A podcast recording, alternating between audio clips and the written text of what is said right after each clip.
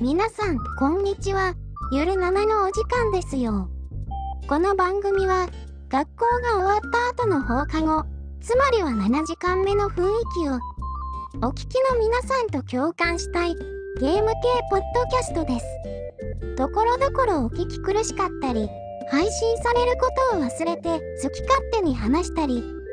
無知をさらしたり、身内ネタが多かったり、間違った知識全開で話し続けたりしてしまいますが、どうか生温かい目で見守ってくださると、とっても助かります。それでは、今回もお楽しみくださいませませ。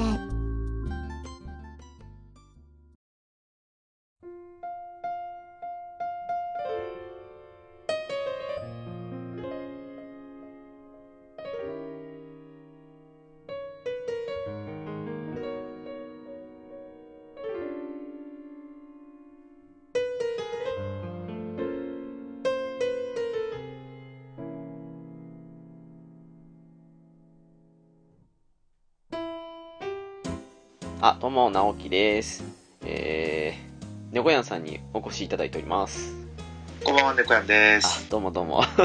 いやいや、もう最近はね、しょっちゅう出させてもらってて。もう、好きあれば良いっていうのがね、うちのスタイルですから。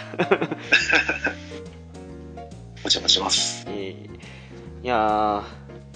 ー、ね、なんか、何かしらゲームの話でもっていう風に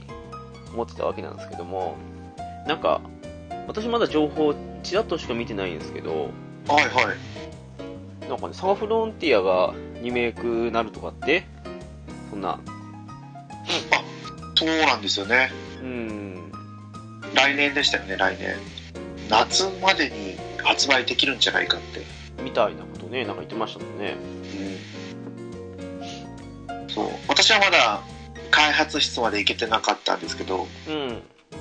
直樹さんたちはもうフルコンプしたんでしたもんね。そうですね、あの当時はしましたね。うなんだろうな、うん、結構早く終わりますからね、サガフロンに関しては。ん。そうですね。ひと一人のシナリオだけだったら、意外とすぐですよね。一日もあれば、そうですね、その気になれば。そう、サクサクっと。浦さん、今日いないんですけども、はいはいで。も改めて浦さんいるときに、ね、その辺のお話でもしたいなとは思うんですけども、ちらっそうとですねうん話すとなると、なんか、ついに、ボツになってたヒューズ主人公が復活とかってなんか見ましたけどね。どんな感じの物語になるんですかね。どうなんですかね、あれね。解体新書を読む限りじゃね全部のシナリオに首突っ込めるから結局ボツにしたみたいなこと言ってましたけどねまあ、それでもそのヒューズ視点で、ね、ストーリー作ってもよかったんじゃないかとは思いますからね。うーんえー、そう、まあ、そこまでね、また浦さんがいるときに話すんでしょうけど、うんブルー編はやっぱり変わらないんですかね。あああのとどめの一撃刺す瞬間にスローモーションで終わるやつですかそうそうそうそうそうそう。 そうじゃないですかね多分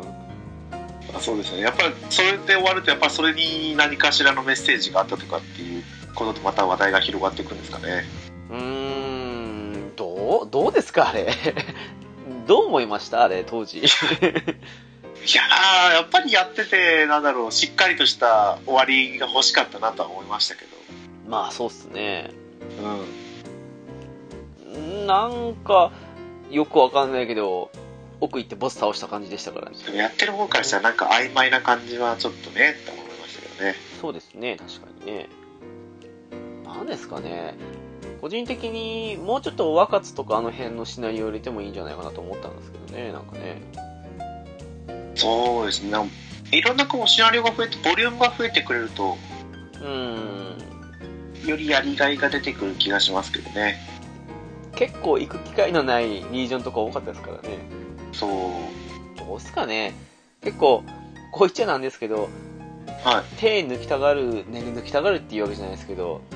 結構手抜きな感じのも、佐賀らしいようなイメージがついちゃってるから、そんなに加えてこないじゃないのかなっていうのは。いやーもう基本的にはい元のベースありですよね でしょうね、きっとね。うんうん、そんな感じはしますわ。そうだって2ロマサガ2だってあれそうなんもなかったですよね強くてニューゲームっぽいのがあってあれなんか新しい仲間キャラみたいのいませんでしたっけいあ仲間増えましたっけや、あんまり覚えてないですけど。忍者だ忍者忍者が増えたんでしたっけ なんかしたキャラなんですよね、確かね。もともといましたっけいやーもうその辺の記憶が薄くて、あの辺は。ロマサガ3に関して言えばあれそれも隠しダンジョン的なのが増えたんでしたっけうーんとね、そう、あの、強い指輪がもらえるやつが、確かあの、力とか、魔法、魔法っていうか、あれが、魔力が上がって、それしつつ、あの、WP、JP の消費が半分になる指輪とか、そんなのが手に入ったりとか、そんなのしましたはね。いはいはいいやそれはめっちゃ強力じゃないですかに加えてちょっとシナリオを、まあ、軽くですけど補足入れてるよみたいな感じのそんな程度だったかなっていうまあじゃあそれくらいじゃないですかねうん多分手術が増えたでうんちょっとアセルス編かなんかで追加シナリオがあるんでしたっけえそうなんですかいやアセルスじゃないかいや今適当に適当に言いましたからねあでもなんかもうちょっとうんよくしてもいいんじゃないのかなと思うんですけどそうすると多分完全リメイクぐらいの作り込みじゃダメなんでしょうねきっとあれねうんまあ一人分ねシナリオが追加されてるっていうだけでも大きな変化ですからねうんもうそう思わざるを得ないかなっていうでもですよでもですよはいでもサガフロンティアの話じゃないんですけどうんうん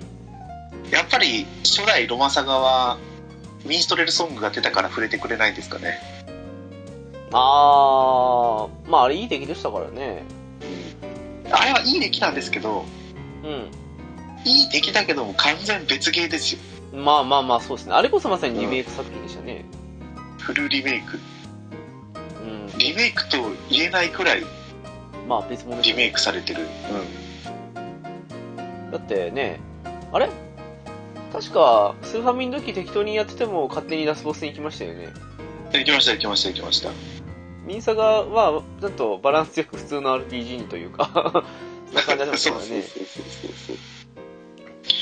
確かにね。そうなんだろうあのねスーパーファミコンワンダースワンでやった時のあの感じが好きなんですよねうーん、そういう意味じゃ全く別源ですわね。そうそうなんですよあミンストレルソングもいいけど初代初代をリマスターしてほしいなってちょっと思いますけどね あー、でもどうすか、あれ。あのー、野間さが RS の CM に山崎正義使ってるあたり考えたらもう完全 にミンサが寄りなんじゃないですか。いやーそう思うんですけどでもなんであそこでメヌエットじゃないんでしょうね歌ってる曲がまあまあ、それは確かにね、 思ったそんうですけどそうね。そうそう代表曲だからメじゃルなネいッすトかまでやるとねミンミンサガを連想させるからですかねあれ、いい感じに金融詩人っぽい雰囲気ですよかったですけどね。そうなんですよすごく好きでしたけど。その CD 買ったような気がしますね当時あー、私はレンタルでした ね。ええいいんですよ そっかなあれぐらいで作ってもそれこそねあの猫やんさんお好きなアンサがああさあかれをね今風にというかもともとシステム的にねなんかスマホとかでもできそうな感じのシステムだったうんから、うんうんもうちょっと手加えてもう一回出せばいいのにと思うんですけどね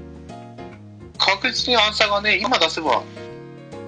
いいんじゃないですかねうんあの説なんだ明書つけてそうですそうですあのヘルプを多くしたりとかそんなんでもいいですからねそうそうすごくスマホ向けだと思うんですけどあれが何がいけなかったってやっぱりこう説明不足すぎるんですよねそうですね攻略本が説明書って言われてるぐらいでしたからねそう攻略を見てもよくわかんないことはよくわかんないしそれでも攻略本をなんとなく買ってからじーっと見ててそれっぽくこれできるかなって思った頃にやり始めると意外とできて面白かったっていうのがあったんですけどそうなんですよ、ようんでも面白いんですよやれば敷居はちょっと高いかなっていうのはありましたねでも個人的にはやっぱサガフロ2が好きなんですよねあーねえサガフロー2もうちょっとあの選んだシナリオの順番によってストーリーの展開が変変わんなくてもいいからあの誰か視点が出てくるとかそういう風にしてくれてリメイクでもいいと思うんですけどね、そうですね、うんまあ、でもあれねそんなに手加えるような部分はあんまないですよねまああのままだそうでしょうねそう、まあ、サウスマウンドトップの戦いはどうにかしてほしいで すけどう完全運ゲーですからねんあれななんでしたっけ草伏せでしたっけ何ですかあそうそう草伏せですね草伏せあああれがキーだったの確かそうでしたよね普通だったらねあの、もう一つの何かを使うんですけどねはいチャージだったかに段付けとか忘れましたけど そうそうそうそうそうそういやーまああれはでも明らかに敵が強すぎるんですよね強すぎますねあれそう再現なんだろう同じ手順でやってたら再現できるわけじゃないから毎回運ゲーじゃないですかそうなんですよねだって攻略本も何だったっけこうやれば勝てるかもぐらいな書いて あるあ勝あつそうのって何だよですそうみでたすいなアルティマニアで確か12ページ分ぐらいしかなかったんですよそうそうでもう簡単なこと書いててこうやればいける可能性があるみたいぐらいのそんなそのすんごいあの確実にいけますとは書いてないですよねそうなんですよ 言いましたっけ私あのあそこで積んでたっていや言ってたと思いますよ アルティマニアを買ってからあの再度リベンジ果たしたっていうそうそういや私も同じですからねこんなん倒せるかと思いますもんねやってて どう考えてもバランス調整狂ってますもんねあれねそうそうそうそうもともとグスタフが参戦する予定だったんでしたっけそうです確かそうえやっぱグスタフが来てくれたらね全然違いますよそりゃグスタフいる前提の難易度だわなと思いましたもんね、あれね同じ兵士なのかと思いましたからねそうサウスマンこういうキャラがいなかったですからねいなかったですねうんなんか制限あるけど一応グスタフピンポイントで使えるぐらいのまあ一人で全部戦争を収めちゃったらさすがにどうなのって思っちゃうんでそういう風にしたらまだやりやすかったんですけどねあれそうですね。なんですかね、やっぱりあの、シナリオが選べるじゃないですか、いクリアすると。そうですねうんそしたら、やっぱり、ウィル編を進めていくと、グスタフ強くなるから、そっからギスタフ編に戻って、グスタフが出てくると、反則的な強さになるからとかですかね、もしかしたら。あーなるほどちょっとこれ、グスタフ強すぎますよ抜いてみますかみたいな。抜いて調整しないって いうかマジで勘弁してほしいんですけどねあれはねいやーそうっすねだからそのサガフロ2出すんだったらもうなんでしょうねそのやったシナリオのはなんかイベントに応じて、あのお話がシナリオが変化するイフな話にななるような感じにすするかもしくは単純にギュスターブと海賊みたいなああいう隠しシナリオを増やすかのどっちかなんじゃないのかなと思うんですけどい。どうですかね。うん凡人まなあ、んで、イフ、イフ的なところで進めていってもいいと思いますよね。そうですね、どうなったのかな、まあ、ギュスターブは、まあ、結局、どうやっても死ぬというか、ああいう風になったのかもしれないですけどね、そこはなかなか難しいかもしれないですけどね。でも実は生きてたみたいなうん、のを出してくれたらワクワクしますけどね。それこそギュスターブ生きてなくても、あの名前忘れてた、幼馴染っていうか、女の子いたじゃフないリンですかいあ、や女の子の方ですかええあの、との間に子供がいたとか、そういうのでも面白かったかもしれないですけどね。あ、そうですね。うんどうなんですかね、あれ。グスタフのところにそのポジションがあった方が面白かったんじゃないかと思ったりもするんですけどね。そっちの方がなんかロマンはありましたよね。うん。あの、表に出てこれないけどみたいな感じで。 そう。なんかすごいやっぱり遠い関係でしたもんね、グスタフも。誰の孫でしたっけいやー、そこら辺がね、ああ私もそこまで覚えてないですよね。ケルビンの孫でしたっけグスタフ一応。あーケルでもケルビン自体も遠いですよね、関関係が。まあ、ギュスターブの妹と結婚しましたからね、結局最終的に。だから、王子になるんですかね、多分関係的には。こうね後継ポジションとして持ってくるところもなかなかまあすごいですよねそうですよね、結局、あれだって、サウスマントップだってあれ、いとこになるんですか、結局。の、助けに来たような感じでしたからね。そうそうそう。い、やー、まあまあ。 でもこればっかりはね、ちょっと何を言ったかあれですけど、この流れだとサガフロ2もまあそうっすね。 1年後、2年後に飽きそうですからね。でもなんですかね、 あの、別にさっきも言ったあれですけど、手抜いてるわけじゃないんでしょうけど、追加ポイントが少ない割に、リメイクっていうか、移植みたいな感じで来てるだけな感じがあるんで、正直、リメイクぐらいな感じか、もしくは新作出してほしいなって思うんですけどね。 全然出ないですね。 そうそうそうそう。まあ、今度はあれですよね、浦さんと3人一緒で集まれたら、ロマサガ4の話でもとかうーん、あ、そうですね。言ってるから、それは一回してみたいですね。ね。そうですね。この収録の前に、はい。えーっと、グロランサーどうですかって話したじゃないですか。ああ、はいはいはいはい。でも全然やってないから、グロランサー、まずその前に話したっけなと思って、過去回見てたんですけど、グロランサーの話はやっぱそんなしてなかったですね。ああ、グローダンサー、そうですね、あんまりする、だからやってる人があんまり見たことなくて、まあ私の周りにも一人ぐらいしかいなかったですね。これ聞いてる人、いや、もしかしたらあの、名前ぐらい知ってるよとか、パッケージぐらい見たことあるよって人いるかもしれないですけど、パッケージはそれこそあるんじゃないですかね。やっぱり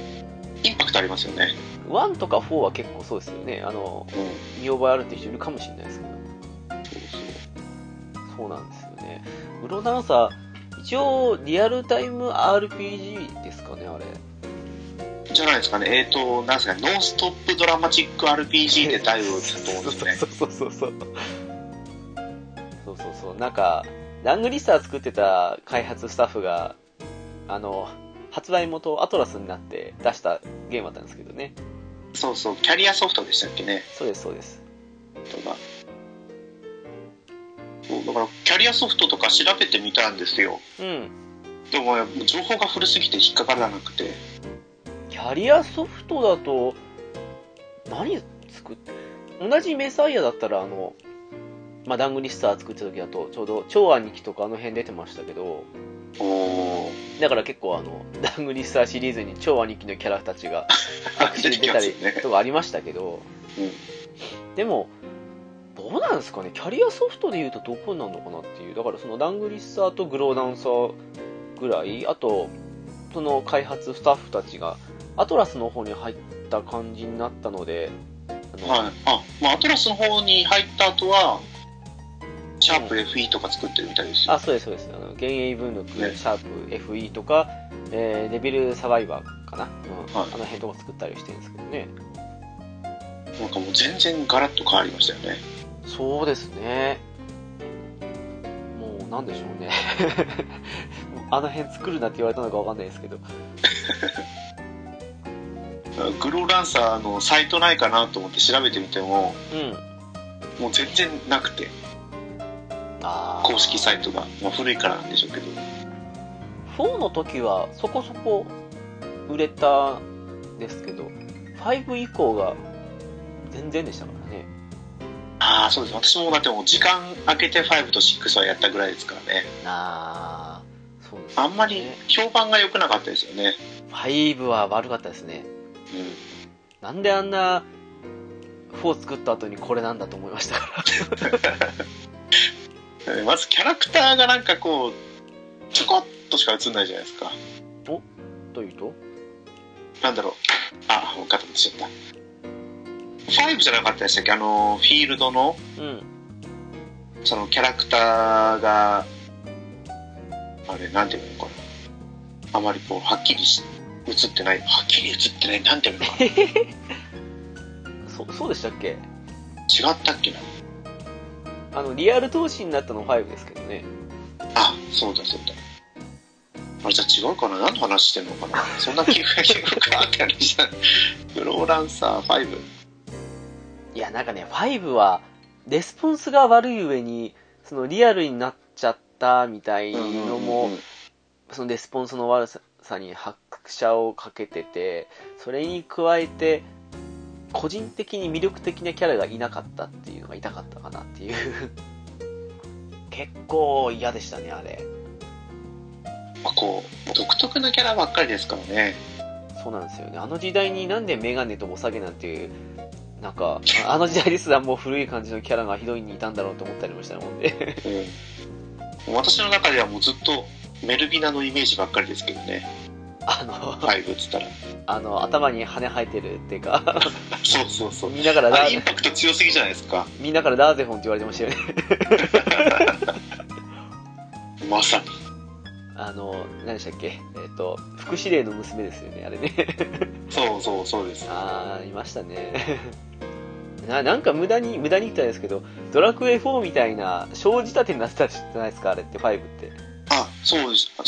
6は違ったんでしたっけ6は違ったはずですそうそううん5は何章何章でしたよねそうでしたうんあれもあんまり言うほど面白くなくてなんか 本当申し訳ないですけどあの4の後に作ったとは思えないソフトだったんですよね いや4が完璧すぎたんじゃないですかね4良かったですねあれねあれはもうグローランサーの一つの完成形ですよ、うんそう思いました本当にうん、後々 PSP で、ね、あの、なんだろう、ラングリッサの時みたいな感じで、勢力を選べるみたいな感じっていうか、はいはいそういう風になって、より完璧になったかなと思ったりしたんですけど、そうですね初代と4だけリメイクされたんですよねそうでしたね。いやまあ2はね明らかにもうシステムからして違ったんであー、2ね、あれ、ファンディスクでしたよね。 そうそうそうそう1の続編的な立ち位置だったけどなんだろうもうシミュレーション RPG に近いうん、創業を呈してるというかなんていうかね完全にシミュレーション RPG でしたね。そうですよねものすごい速さで終わったっていう。そう3もなんか意外とあっさりしてた気がするんですけど3は短かったです。うん、単純に。そうですよね、うん。それでも1の昔の話なんでしたっけ1000年前とかえーっとね、あれ、そもそもにして別世界なんですよ。別世界なんでしたっけ別世界でなんかあの新しい世界だからに旅立つ人たちを守るみたいな感じの中盤ぐらいであってそのはいはい守って旅立った人たちがワンの世界のまあ祖先たちっていうかそんな感じだったんでそれでその時に守ってくれた3の主人公たちのことをグローダンサーってことでまあちょっと伝説的な存在みたいな感じに広めて広まったのがワンの世界だったはずなんで確かまあ3の主人公はなんか鎌みたいなの持ってて そうんあえあれカマは多分2ですねあれそうでしたっけそうですそうですそうなんですよね2が鎌か2がカンマだったような あそうだ2が鎌だそうですあれとインペリアルナイトの一人が、えー、と上田裕二さん恋やってたキャラがカマなんですよね武器確かね あ2はこのテオフィルでも2はあ3はやっぱりなんか1000年前の世界と書いてありますけどあやねっぱ1000年前でしたかうんまあ完結って感じでしたけど、ね、まさかこの23ときた流れからのあの4の完成度はまず想像できなかったですけどね、よくできてましたねあのうん23で問題になっていた遠距離キャラクターがねそこからナイフ投げたけど終わるゲームじゃなくなりましたからねあれ強すぎましたもんそうやってる分にはすごい便利でしたからね便利でしたねうん早いキャラクター近づく前にもう終わってるっつって てそうそうそうね射程無限はおかしいですからねやっぱりなんだろうあ楽になる楽にプレイができると思うとそっちの方にやっぱ走っちゃうんですよね 走っちゃいましたねやっぱりね、まあ4は4でねあのガードされるようになっちゃいましたけどそれでも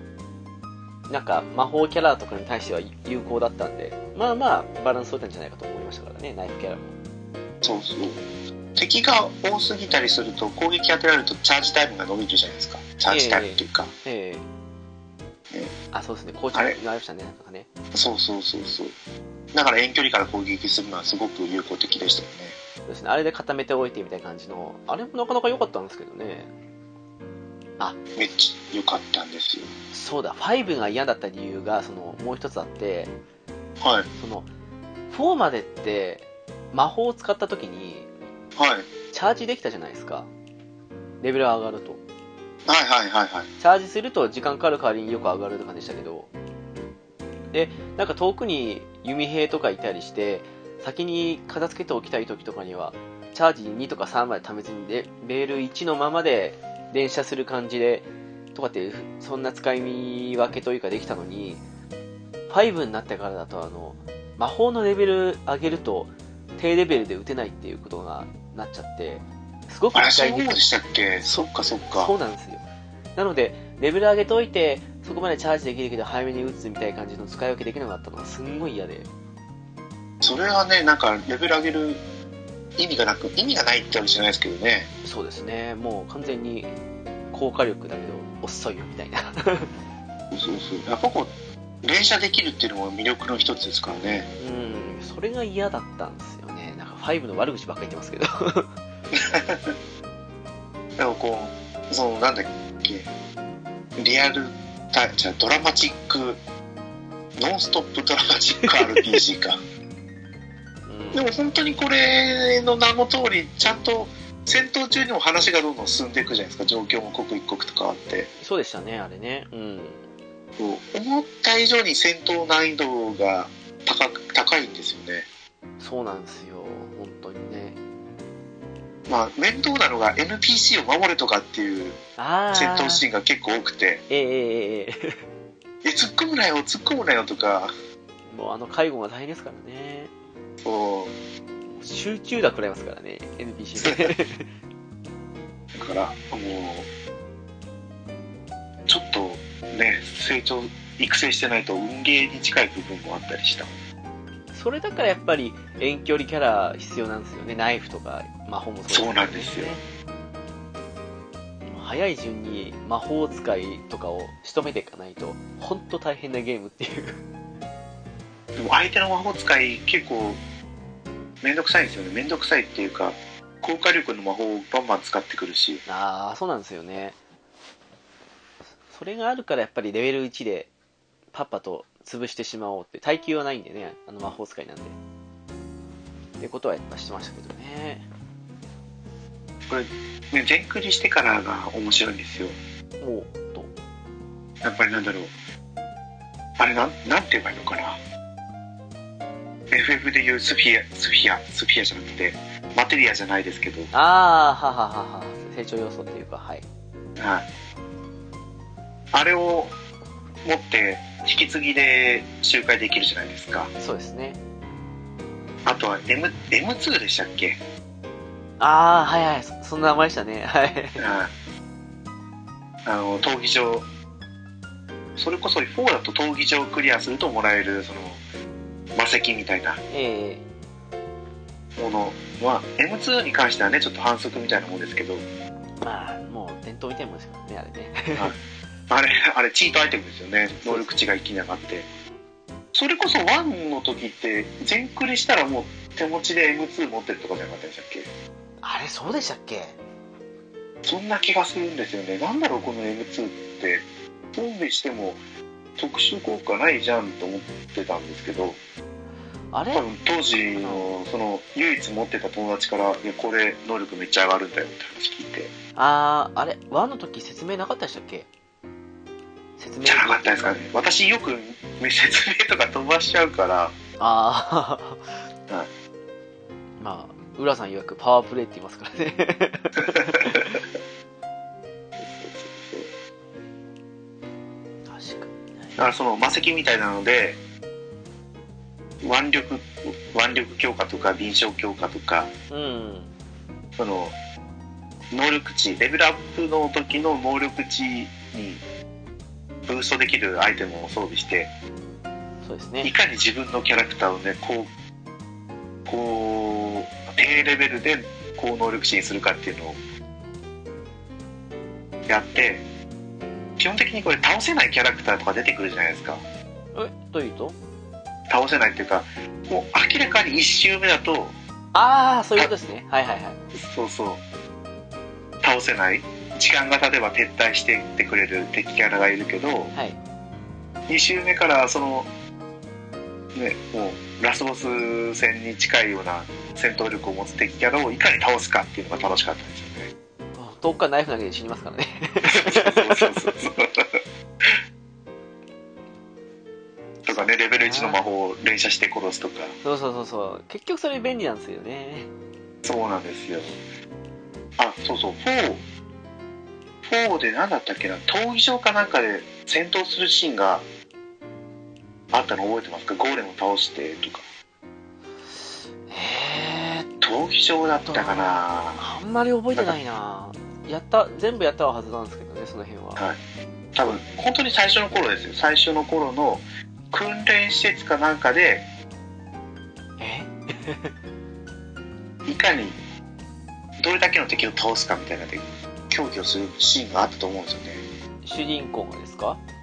そうですそうですグローランサーえー、あ、えあれでしたっけあの、自分の兄となんか、やるときでしたっけ違ったかな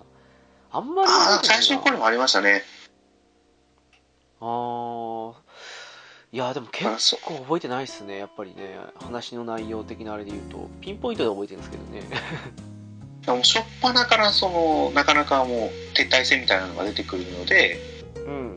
やっぱこう2周目とかで自分で育成して倒せるっていうのがこうスカッとしたんですよ確かにそれはありますねあとは、まあ、ラングリッサーから続くはいまあ漆原さんもまあそうですねはいあれが売りでしたからね一応ねそうなんですよ。なんだろう。もうね、最悪、グロランサーじゃなくてもいいんですよ。え グロいや、まあ、グロランサーじゃないといけないんですけど、うんグロランサーじゃなくても RPG で、漆原さんの絵を使ったやつがまた出てくれないかなってちょっと思いますね。あーどうなんですかね最近ねなんか何でしたっけあれえっ、と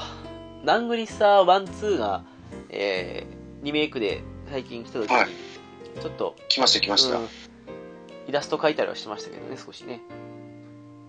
あれに、あ、そうそうか、あの、それは、新キャラのやつですか。そうだ新キャラえっ、とベティだったかな確かえっ、とダンスの妹的な感じで出てきましたけど確かまあ私いまだに持ってないですけどねラングリッサーモバイルで はそうそうそうそうはい確か書いてましたよこの、漆原さんで、ウィキペディア調べたけど、全然ゲームとかでやってないんですね。うーんそうですね全然ラングリッサーとグローランサーとまだありましたなんだろうやったことないですけどアマランスシリーズっていうのがパソコンで出ててマランスシリーズへえあとは重装騎兵バルケンあははそうだそうでしたねそういえばねバルケンってあスーパーファミコンで出てたんですかプレステも出てるよ結構いろいろ出てますそうそうもうあとはね言わずもがな18禁のゲームみたいですけ どまあ、漫画描いたりするといつも18禁なやつばっかりですからね、あの人ね。 いやーまあそっちじゃなくてまた普通のっつったらあれですけどまあ、最近、キャラデザより昔のその、ラングリスターとかグローダンサーのヒロインたちを脱がすことばっかりしますから、あの人ね。そうなんだ そうです。 ね誰か漆原さんにお願いしてゲーム作ってくれてたらなと思うんですけどねうーん。まあ、それこそやっぱりグローダンサー、新作出ないのかなって思ったりするんですけどね。本当そうですよもう1415年ぐらい経ちますもんね立ちますね。うだって6、プレステ2ですよ。んそうですよ2007年とかじゃなかったでしたっけね確かそれぐらいです。6、7年ぐらいです、確か。なかなかね難しいんじゃないですかねかもですね結構言ってますけどねみんなねあのラングリさんモバイルのコラボでグローダンサーとコラボしてくださいみたいな感じのはねあいや本当それは思いますよねまたグロランサーとコラボしたら多分さ復帰します よ復帰します復帰しますよああでも今だいぶ進めやすいから最初から復帰でもやりやすいと思うんですけどねそっかうんでもねなんだろうスマホゲーをやらなくなった生活がすぎて 楽すぎてああ、それはわかる気がしますけどね。そうで今アマンガスにハマってるじゃないですかえー、宇宙船の人狼ゲームですね。そうそう楽しいからちょっとだけ夜更かししますけどうん。眠い眠いって昼間眠いと思いながら働いてますもんねああ、それはありますね。私もちょっと昨日、自分でやりませんかってみんなに言っときなんですけど、眠いと思いましたもん。いやでもこんなにハマると思わなかったですよ ああ、そうですか。はいああ直樹さんたちやってるなどうしようかなと思っててうん。で前回の収録でほら浦さんが聞いたから始めたじゃないですかそうですね。浦さん始めてると思ってあでやってるの見てると楽しそうだからちょっと興味本位で始めてみましたけど人狼ゲームってこんなに面白いんですね今や伝説の殺し屋ですからね。本当なんかもうゲームしてない時はどうやって殺してバレないだろうかとか考えてますからね怖いなぁ怖いなぁ猫さんに殺されたかな浦さんには殺されたんですけど、 直樹さん多分やってないですよまだまあ、まだですよねきっとねこ怖いっすわいけないっすわ近くにいやいやでも直樹さんの観察力がすごいから一思いに腐ってやらなきゃいけないのかなとかいやいやいやあのももっと危険な人たちを先にあそうそうそうそうそういやなんかねあの話してても全然あのこっちの音声が届いてないっぽいことが多々あって困ったなと思って今すごく困ってるんですよねあのでもやっぱり直樹さん多分なんだろうディスコードと相性が良くないのかもしれないですねうーんなんですかねやっぱりうんでちなみにディスコードってパソコンで起動してるんですかいえ iPad ですああ iPad かうちは iPad じゃなくてパソコンでディスコードやると調子すごい悪いんですよああフリーズしたりするんでなんかパソコンとディスコードって相性良くないとかってよく聞きますけどね。だから私も iPad でディスコードだからまあでもアマンガスするときは iPhone でディスコードやってあー、なるほど。 iPad でアマンガスやって逆にね、スマホでディスコードやると全然聞こえないって言われるんですよ。おお仕方ないから iPad でっていう か、ねそれこそそんな違うんですかねわかんないですけどね、何やっても全然、あの、聞こ聞こえませんっていう感じで、聞こえますかってテキストチャット送っても全然聞こえてないですみたいな感じなんおで、お向こうのは聞こえるんですけどね、よくクリアに。でも、こっちのは全然聞こえないって感じになっちゃうんですよね。なんででしょうね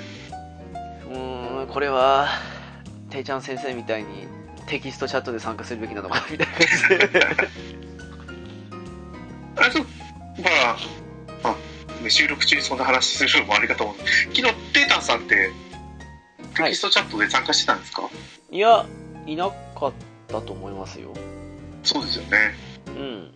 テータンさんとプレイできるのを楽しみにはしてるんですけどあれまだでしたっけまだ私はやったことないですね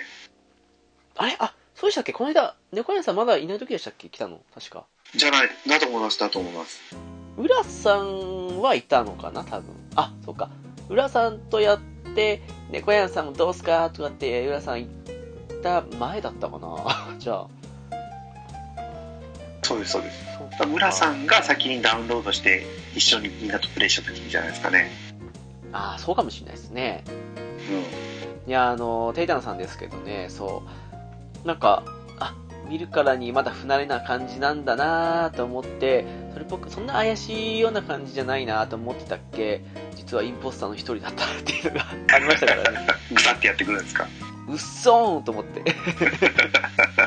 生粋の殺し屋ですねえー、もうびっくりしちゃって、多分そうだかもしそうかもしれないです。 いやねみんながスイッチ版とか買ってるじゃないですかえああだからスイッチ版いいのか直樹さんは結局何版でやるんですかー、昨日はスイッチでやりました。 おおあのね、移動に関しては、移動と、あの、なんだろう、まあ、何かを使うとか、はいはいインポスター抜けたらキルするとか、そういうのはすごくやりやすいんですよ。あのボタン一つではいはい閉じたり実行したりできるんででもねなんでしょうねあれあでもどうなのかな携帯機モードで画面タッチしたらできるのかもしれないですけどコントローラーだけでやろうとするとすごくあのサボタージュがやりにくく感じました浦さんも多分ああの画面直接タッチしてたからやりやすかったと思うんですけど昨日コントローラーだけでやったんですけど、なんかすごくサボタージュがやりにくいと思ってーまあ、コントローラーだけだとそのサボタージュをやる場所を選ぶのが大変そうですよねちょっと大変でしたねマップ開いてそれはいいんですけどあの、うん右スティックかなでずずらしてっていうかそのどこを消すのか選択した後に押すみたいな感じなんで多分、うん、そこに関してだけはマップでボタン開いてそこで指で直接押してっていう風にした方がいいのかもしれないですけど本当はだけど結構めんどくさいと思いましたね まあ面倒くさいかもしれないですけど慣れればすごい楽でいいんでしょうね、移動に関してはすごく楽でしたやっぱはいそうかりうんやっぱりね物理キーの方がや押しやすいですからねそうですねそれはありいますやまあ私はねスチーム版を買うかどうかだけは悩んでるんですけどいやーちょうど XBOX のゲームパスで PC の方のアマンガス対応できたんでそれでも良かったんですけどうちパソコン調子悪いもんですからねあそうそうだからパソコンねマイクロソフトのパソコンじゃないですかええウィ Windows だからそうですねだからってうちはそうなんですけどということは標準であの XBOX のゲームが多分できるようになってるんですよあーんとねあれです1100円かな確か月々そうそうそうそうでもそれ初回100円じゃないですか今は初回100円ですそう今月だけやったら100円でアマンガスできんだなってちょっと今月っていうか3ヶ月ですいあ3ヶ月100円ですかうん、まだ続いてるかわかんないですけどこの間なんか3ヶ月100円になってましたまあ、スペック的なところを考えますけどアマンガスに限ってはスペックそんな求められないですよねそうですね、アマンガスに関してはそんなだと思いますよ、きっと。なので、まあ、そこに関しては大丈夫かなっていう。ただ結構ゲーム内容違ってて、PC 版のパスだと少し、うん、これがないみたいな感じのあったりするかもっていうのと、パソコン側の性能次第なんで、やっぱり安定性では若干欠けるかなっていうところはありますけど、でも、うん、そっか一応って感じですね。じゃあもう無難に iPad でやるしかないですね iPad も iPad で結構、ね、それなりにやりやすいんですけどね。そうなんですよ全部もうタッチなんでよく言うなら、感覚的うにん、iPad mini でやりたいなと思いましたけどね。 ちょうどいいかもしれないですねうん、そう思います。あの、ずっと持ってると、やっぱ iPad 重たいですからね、 少し。私はもうだからあのスタンド使って立たせてああ、ははははは。床に座る感じでやってますねあ、あそれならいいかもしれないですね。結局テイルズの話はあんまりしないで あっという間に時間は過ぎてくるんですけどああ、そうだ。テイルズ25周年ってやつですもんね。そう結局25周年の前半あんまり何もなかったですけど全くなかったんじゃないですか。スマホゲーでなんかあったんですかねってぐらいですよね。 でもプロデューサーの人の名前ちょっと忘れちゃったんですけど今誰でしたっけ 変わったんですっけ、もうね作ってる人の名前とかそんなに気にしてない 気にしてないからまあ、結構変わりましたからね。最初の頃からね。そうなんですよあれ ?G アビスで一回変わったんでしたっけあそこ作った後に割と上が変わったんでしたっけ変わったんじゃなかったんでしたっけねどうだったかな今は富澤祐介ですね富澤祐介さんおおーわからない。えっ、とコードベインじゃなくてなんだっけなバンダムで出てたまた別のゲームを手手がけてたんですよねム。ゴッドイーターですかいや去年一昨年ぐらいに出た去年、一昨年ぐらいに。へえ。いやーもう名前すぐ忘れちゃうんでねあ、私も全然一言言えないです。 やってないやってないとほんとやばいです。あ3歩歩きを忘れますからね。最近3分も歩かないと忘れちゃうんでいや、もう、思い立った瞬間に、ね、あの、スマホとかでメモしとかないとやばいっていう。そうなんですよ今はまだ忘れたことを思い出せるかいいですけど、そのうち忘れたことすら忘れそうですからね。やばいな。もう激しく同意できるからちょっと辛いですよね怖いっすわまさかこんなにねあの、まあ、このゲームとかもそうですけど全然思い出せなくなるなんて思いもしなかったですからねやってる頃はねもう楽しすぎてこれ絶対忘れられないとか思う思うんですけどねそうですそうです そうです最悪結末すら覚えてない っていうやばいっすなそうそれでこの富澤祐介さんがえ「テールズ25周年」って言って今年が25周年の年なんですよねえああ今年かあはははは、はあれファンタジアって95年でしたっけなんか12月かそんなこと言ってましたよあ割と暮れでしたっけ確かそうででもそこで今年は25周年の前半だとえ すごく不思議な日本語ですよねだからその多分発売日で25周年ってことですよ25年経ったってことだからうん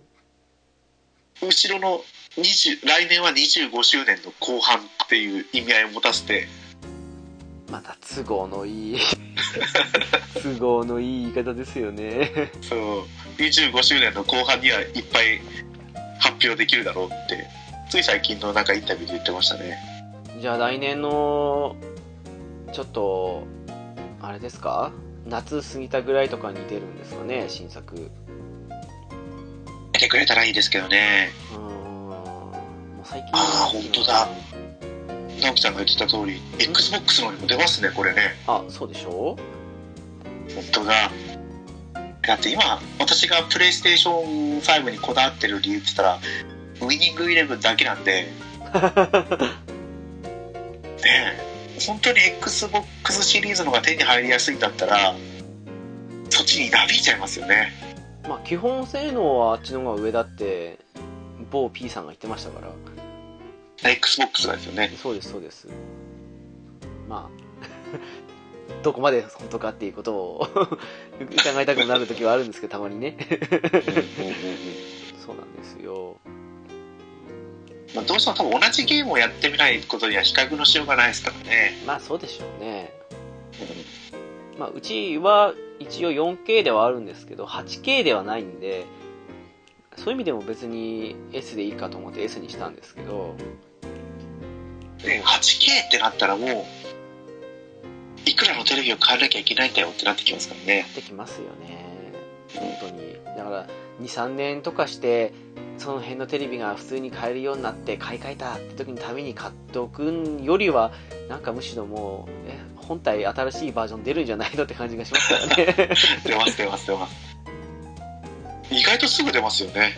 そうですねなんかねうん うん1年2年1年したら多分あれじゃないですか側がちょっと一部色変わったとかぐらいで新型出るんじゃないですか きっと出ます出ますで23年してきたらスリムみたいな立ち位置だったりそうそうプロだったりとかねそうそうそうそうだと思うんですけどね まさか PS4 プロが出てくるとは思わなかったですけどねあれちょっと意外でしたねなんかねはいやそうなんですよね PS4 Pro とかもそうですけど SSD にちょっと最近結構ね56000ぐらいで買いますから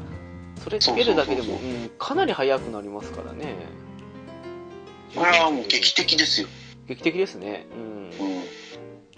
ンハンなってやろうもんならも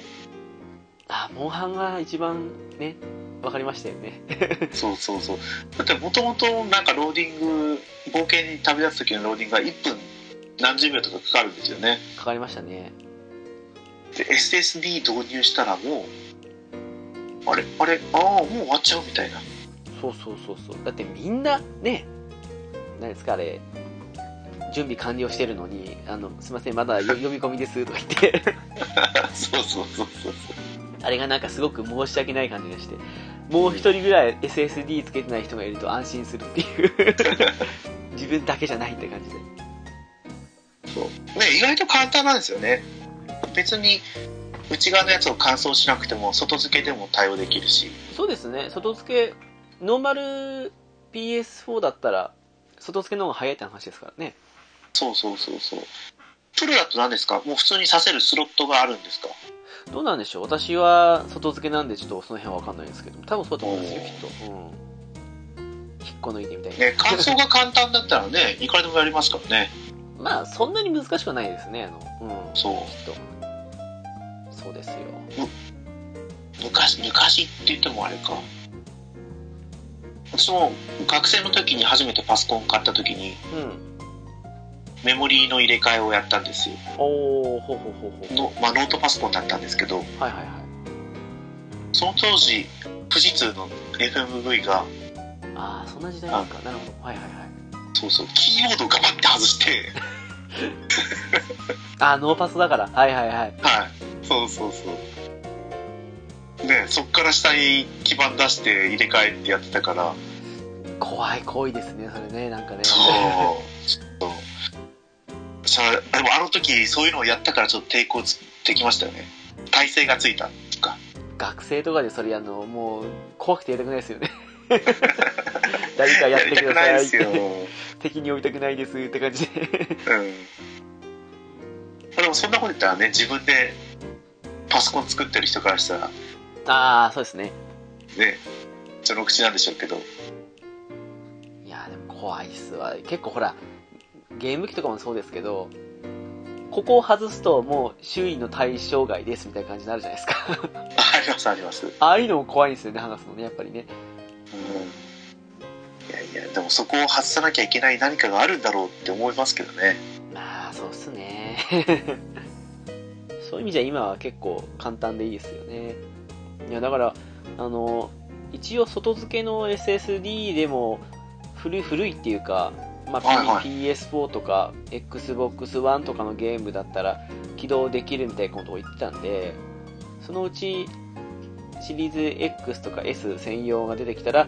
そのゲームパスにあるその昔のというか、はい。 Xbox One のソフトが今7割ぐらいなのかなで23割が360のソフトぐらいって割合だと思うんですけどこれをはい。ねあの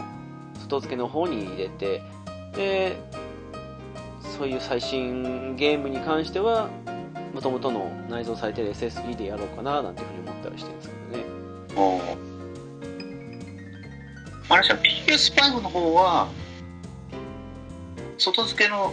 ハードディスクとか SSD に入れられるのは PS4 のゲームだけなんですよね。みたいなこと言ってましたねなんかねうん。純正のやつ、純正っていうか PS5 専用のやつは内蔵のやつにしか使えないって。でもなんか正直そのいろんな動画見たりしてると PS4 とかに SSD とそんなに変わんないとかそういうのみたいにしててって思うとボタンの決定ボタンの変更を考えたら別に PS4 ソフトは普通に PS4 でやった方がいいのかなとかって思ったりもしたりとかね。あ、ありだから、前回のその PS5 のと Xbox シリーズの話でも話してましたけど、あはいはいはいあだからもう配信を見聞いてええだからゲーム画面で丸ボタンを押してくださいとかって出てるじゃないですかええあれは丸ボタンって出てるのに罰を押さなきゃダメなんですかみたいな話だと思います。だからすんごいこんがらがるみたいのを、あれは多分、お話の中じゃなくて多分 DM で聞いたんですかね、前に。ちょっと前に。うん、って言ってて。設定で変えられるっていうのが、本体設定なのかゲームごとに変えるのかもわかんないっていうのもありましたから。ゲームことなんですかねなんか、すっごくそれ、旗迷惑なことしてきてくれたなと思ったりして。PS4 ソフトはそのままにしてほしいもなうだからやっぱりね PS4 のゲームをやるために PS4 を取っとかなきゃいけないんじゃないかとかうん、ちょっと不便ですよね。ねせっかく画質とかも良くなるだろうにとは思いますけどねどんだけ良くなんですかねなんか PS4 と PS4 Pro の違いぐらいなのかなと思ったりしてるんですけど、勝手に。それはどれくらいやっぱ違うんですか4と4プロだとうーん、正直あんまりわかんないですよ、比べないと。ああそうなんだただ一部タイトル、本当に対応してるタイトルだと、例えば鳥の飛んでる数が PS4 だったら2匹、えー2羽なのに、プロだと4、5はいました、みたいな感じの違いとかあったりっていうのは、ええそんな感じのはそこあっまたでり来しまるとすやっぱ変わってますよねかもしんないですけど、でも、そうなんですかね、テレビですからね。わざわざあれプロ PS4 は 4K 対応ですかだったと思います。うん。そうか XBOX のうん。そのゲームパスがあるじゃないですかあ、はいはいはいはい。であれゲームパスってダウンロードちゃんと仕切ってないとゲームできないですよねいや、そんなことないです。 あそんなことないですかだいたい3分の1か半分ぐらいまで落とすともうプレイできますになります。あああので他のやつはプレイしながらダウンロードしますって形ですよあ、ねそうですそうですそうです。だからダウンロード仕切っちゃえばうん配信が終わっててもゲームできるんですか、えっ、と、それはできないらしいです。あそれはああの、毎回毎回認証してる感じなんですかねどうなんですかね、オフライン、一応 Wi-Fi で繋いでるんで、常時オンライン状態ではあるんですけど、ただ、単純に期間じゃないですかね、その、内蔵の時間というか、その、多分その辺だと思うんですけど、きっとね。ああじゃあもう決まってるんですかね実は表示されてないだけでかもしんないですけどね。そっかそだからもう完全にあの、買って落としてやってるのと同じ感じですね。っかそりゃそうですよねで何個か同時にあのダウンロードリストの中に追加しておけば勝手に次々ダウンロードしてくれるんで幸せで すね本当ですあのゲームもこのゲームもダウンロードしてってだからもうスリープ状態にしとくと勝手に全部落としてくれているんでそれは結構便利かなっていういやー正直うんあれは結構なショッキングな出来事でしたね本当にうんいやだってそれを聞くだけでもなんだろう XBOX いいなって思いますからねそうちょうど明日で買って1ヶ月なんですよああ早いですね早いですうんこの期間プレステ4に触ったの2回ぐらいしかないって いう怖いなと思って1ヶ月ねそうなんですわでも結構ねいやそれだねやっぱ最新機種がいいですよそれは思いますでも結構バンダムのゲームあるんですよ昨日もコードベイン来たんですけどゲームパスにはいはいで、まあ、テイルズ、まあベスペリアもそうですけど、えー、何鉄拳とか、ソウルキャリバーもそうだし、エースコンバット7とかも置いてあるんですけど、結構なんだかって、一番新しいんじゃなかったでしたっけあ、そうです、そうです、そうです。あれとかも全部あったりするんで、なんかね、結構、バンダムのは多いですね、イメージ的に。おうソードアートオンラインのゲームとかもね、普通にあったりしたりするんで。あそれはちなみにあのリコリスですかいや、あの、その前に出てたあの、あれです、フェイタルバレットですね。ああそうかそううんあれは、 あれどうなんですかね。アップデートで良くなるっていうのは聞きましたけど。あ アリシゼーションリコリスですか、ええどうなんですかねか買いたいなと思った時はありましたけど今のうちに買っとくべきなんだろうかって いう。値上がりする前にみたいな。ねあの初代の何でしたかねインフィニティモーメントかなそんなやつもうん。内容自体はそんなに良くなかったけど出荷本数が少なすぎてあプレミア化してましたからねあ、そうっすね。まあ、まあ、どうなんですかね。あれは、それなりに揺れたんですかね。評判の悪さの広まり方がすごかったですけど。でもその後は売れたんじゃないですかああ。やっぱりアニメの方が評判が良くなったからあー、確かに。うーん、はいそれでか。うん。でみ2作目のあれ「ホロフラグメント」が2作目だったかなあ、あれで2作目ですかうん。ちょっと名前忘れちゃったんですけどねホロフラグメントでいいんだよあのパッケージは出てきますけどね、頭にね。な、はい、いや割と、そこそこ評判いいの続いてたんですけどね。そうですね意外とやっぱりあれやってたらああ自分も MMO の中でゲームやってるっていう実感が湧か湧いたからですかねうーん、それは確かにありますよね。いっそそうなんですよね。キリトになりたいでもいいんですけど、ちょっと別のキャラでやりたいって感じもありますからね。あの、オリジナルキャラそうですね そうそうそうそうそう。そうなんです最初からレベルね高いっていうのも斬新ではありますけどね、まあまあ、そうっすね。うんあれはあれで面白いと思うんですけど。そうっすな本当何の話をしててこのね SAO の話まで来たのかどうかも忘れちゃったんで戻れないんですけど バンダムの話、バンダムの話からですね。あまあそうだそうだまあバンダムってもともとセール結構やるじゃないですかやってますね、なんかね。うん。ねだから意外とそのゲームパスとかにも行きやすいのかもしれないですねそうかもしれない。会社の風土としてうん。それは確かにあるかもしれないです。でも、意外とエースコンバットと、えー、行動ベインはプレスだと中古高いんで、それはありがたいやですけどね。まあ直樹さんの話を聞いてというかそもそも運転しながらゆるならの XBOX の話を聞いてああー、はいはいはい。いやいや直樹さん置いてあったって言ったからまあ置いてないだろうけど置いてないだろうけど家電量販店に行ってみようかと思って行ってみたんですよはい。もうそしたら XBOX のコーナーなんて1 0 c m 1 0センチぐらいしかなかったですよですよね。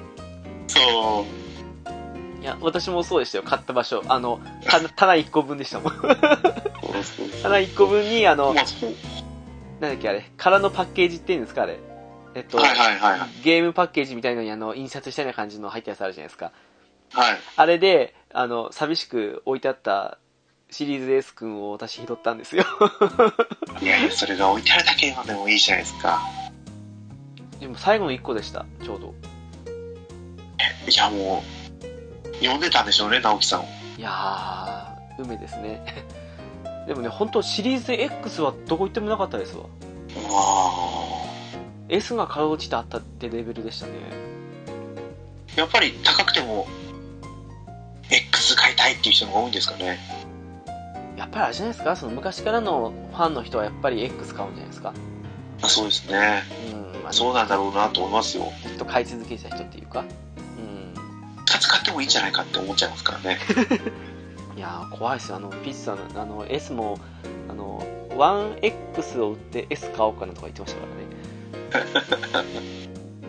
あでもだってシリーズ X 持ってたら 1X って必要なんですかねいや、必要ないんじゃないですか、だって、一応グラフィックは、まはいあ、んどななんとかな、なんかの例えで言ってたんですけど、その 8K 対応テレビとかで対応してるので比較した場合ですけど、あくまで。それはといはいえー、1えっと 1X じゃないシリーズ X が12だとすると 1X が確か6でシリーズ S が4って言ってたかな確かおってーいうぐらいの、まあ、最高性能を出せばそれぐらいだったっていうんですけど CPU 性能とか総合的に含めるとやっぱり負けてるってことらしいですからね 1X が負けてるみたいですよなんかさすがに最新ハードの方が上かと思ってみたんですけどはいはいあシリーズ S よりも 1X の方が負けてるんですかみたいですよなんかえー、あまあねその作った当時のいいメモリーとか使ってたとしてもまあそうっすねねうん違いますからねそうですよそれにだってシリーズ S はあれですよね最新なんなんて言えばいいんですかシリーズ X 対応のゲームソフトが出たらそれプレイできるんですよねあもちろんもちろんできるみたいですよそうですよね一応 CPU 性能はほぼ同じらしいですからね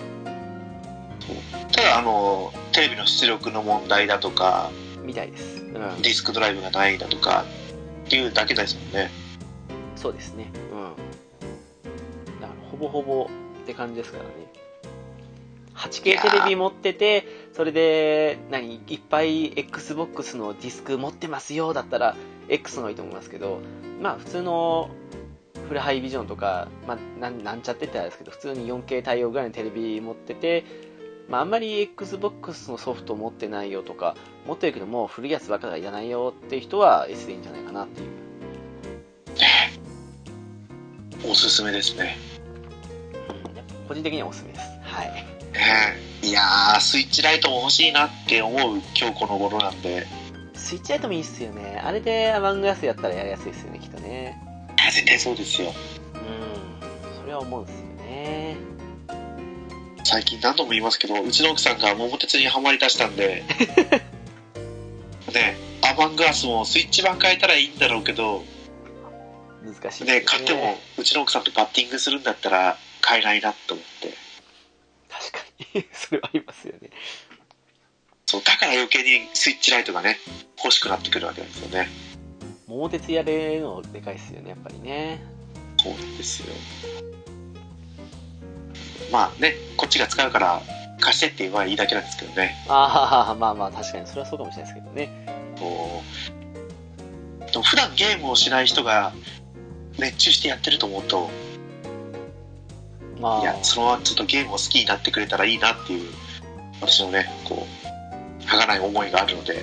ねそういうの見てると、やっぱりあの、いや、むしろやってほしいなって感じになるんですよね。 自分我慢するからって感じそうそうで。そうそうそうそう それはありますよね。でだからもうアマンガスはね私は iPad でやろうと思ってますよあでも iPad も似たようなもんですからね。あのそうです大きな目で見てしまえば。ねもう多分今日は話そうと思ったことは一通り話したかなと私は思うんですけどデイルズ25周年おめでとうってことですからね。 そうですそうです言いたかったのは。でそんなことを言いながらねテイルズの話は全然しなかったですけど、うんええええ。テイルズね。テイルズなんだろうネタニアがまたリメイクしてくれたら私は買うんだけどなリメイクか。でも全然リメイクなんてしないですよねテイルズはあれじゃないですか、やっぱりあの、新規収録ってなると難しいからじゃないですかね。声優さんも時経ちすぎるとギャラが上がりますし。 うんにまあにしてはファンタジアめっちゃ出ましたけどねあれ、どうなんですかねチャット使い回しなんじゃないんですかね違うのかまなあそりゃそうでしょうね一応戦闘のグラフィックとかは形しましたけどね、なんかね。ファンタジアねあ。れ最終的にはスーパーファミコン版はい。プレイステーション版ええ。で普通にファンタジア X みたいなの出してあ X だったっけなでなりきりダンジョンについてるファンタジアも出しましたよあ、ありました。 ありました。ねね私買いました。 私も買いました買いましただから4結局トータル4本ぐらい出てるんですよねファンタジアだけでねなんだかんだ出てるでしょうね。いや、何が良かったって、割と王道なストーリーながらも、すごく、見方を自分でね、まあ確かに自分で指示出してできましたけど、それでも勝手にやってくれるっていうあたりがすごく仲間感があって良かったんですよね、テイルズね。そうですねうん。あれも衝い撃でやしそたれ。だったらテイルズデスデスティニーもねもうちょっとあでもそんなこと言ったらダメだデスティニーはリメイク版がね評価がすごいいいんですよねあ、プレステ2のですかそうそうそうそあうれは戦闘が面白かったですね。私でもあの戦闘うまくできなくてあー、そうかそうかそうか。でもねうまくやるとすごいいいじゃないですかフィリアでずっと魔法使ってるとかあー、はいはいはいはい。ずっと空中で敵に攻撃できるとかあれは結構面白かったですね。 だから次もう一回やるときにはちゃんと戦闘と向き合おうと思ってるんですけど戦闘と向き合うってのは、あーでも、それ言ったら私もそうですわ、あれの、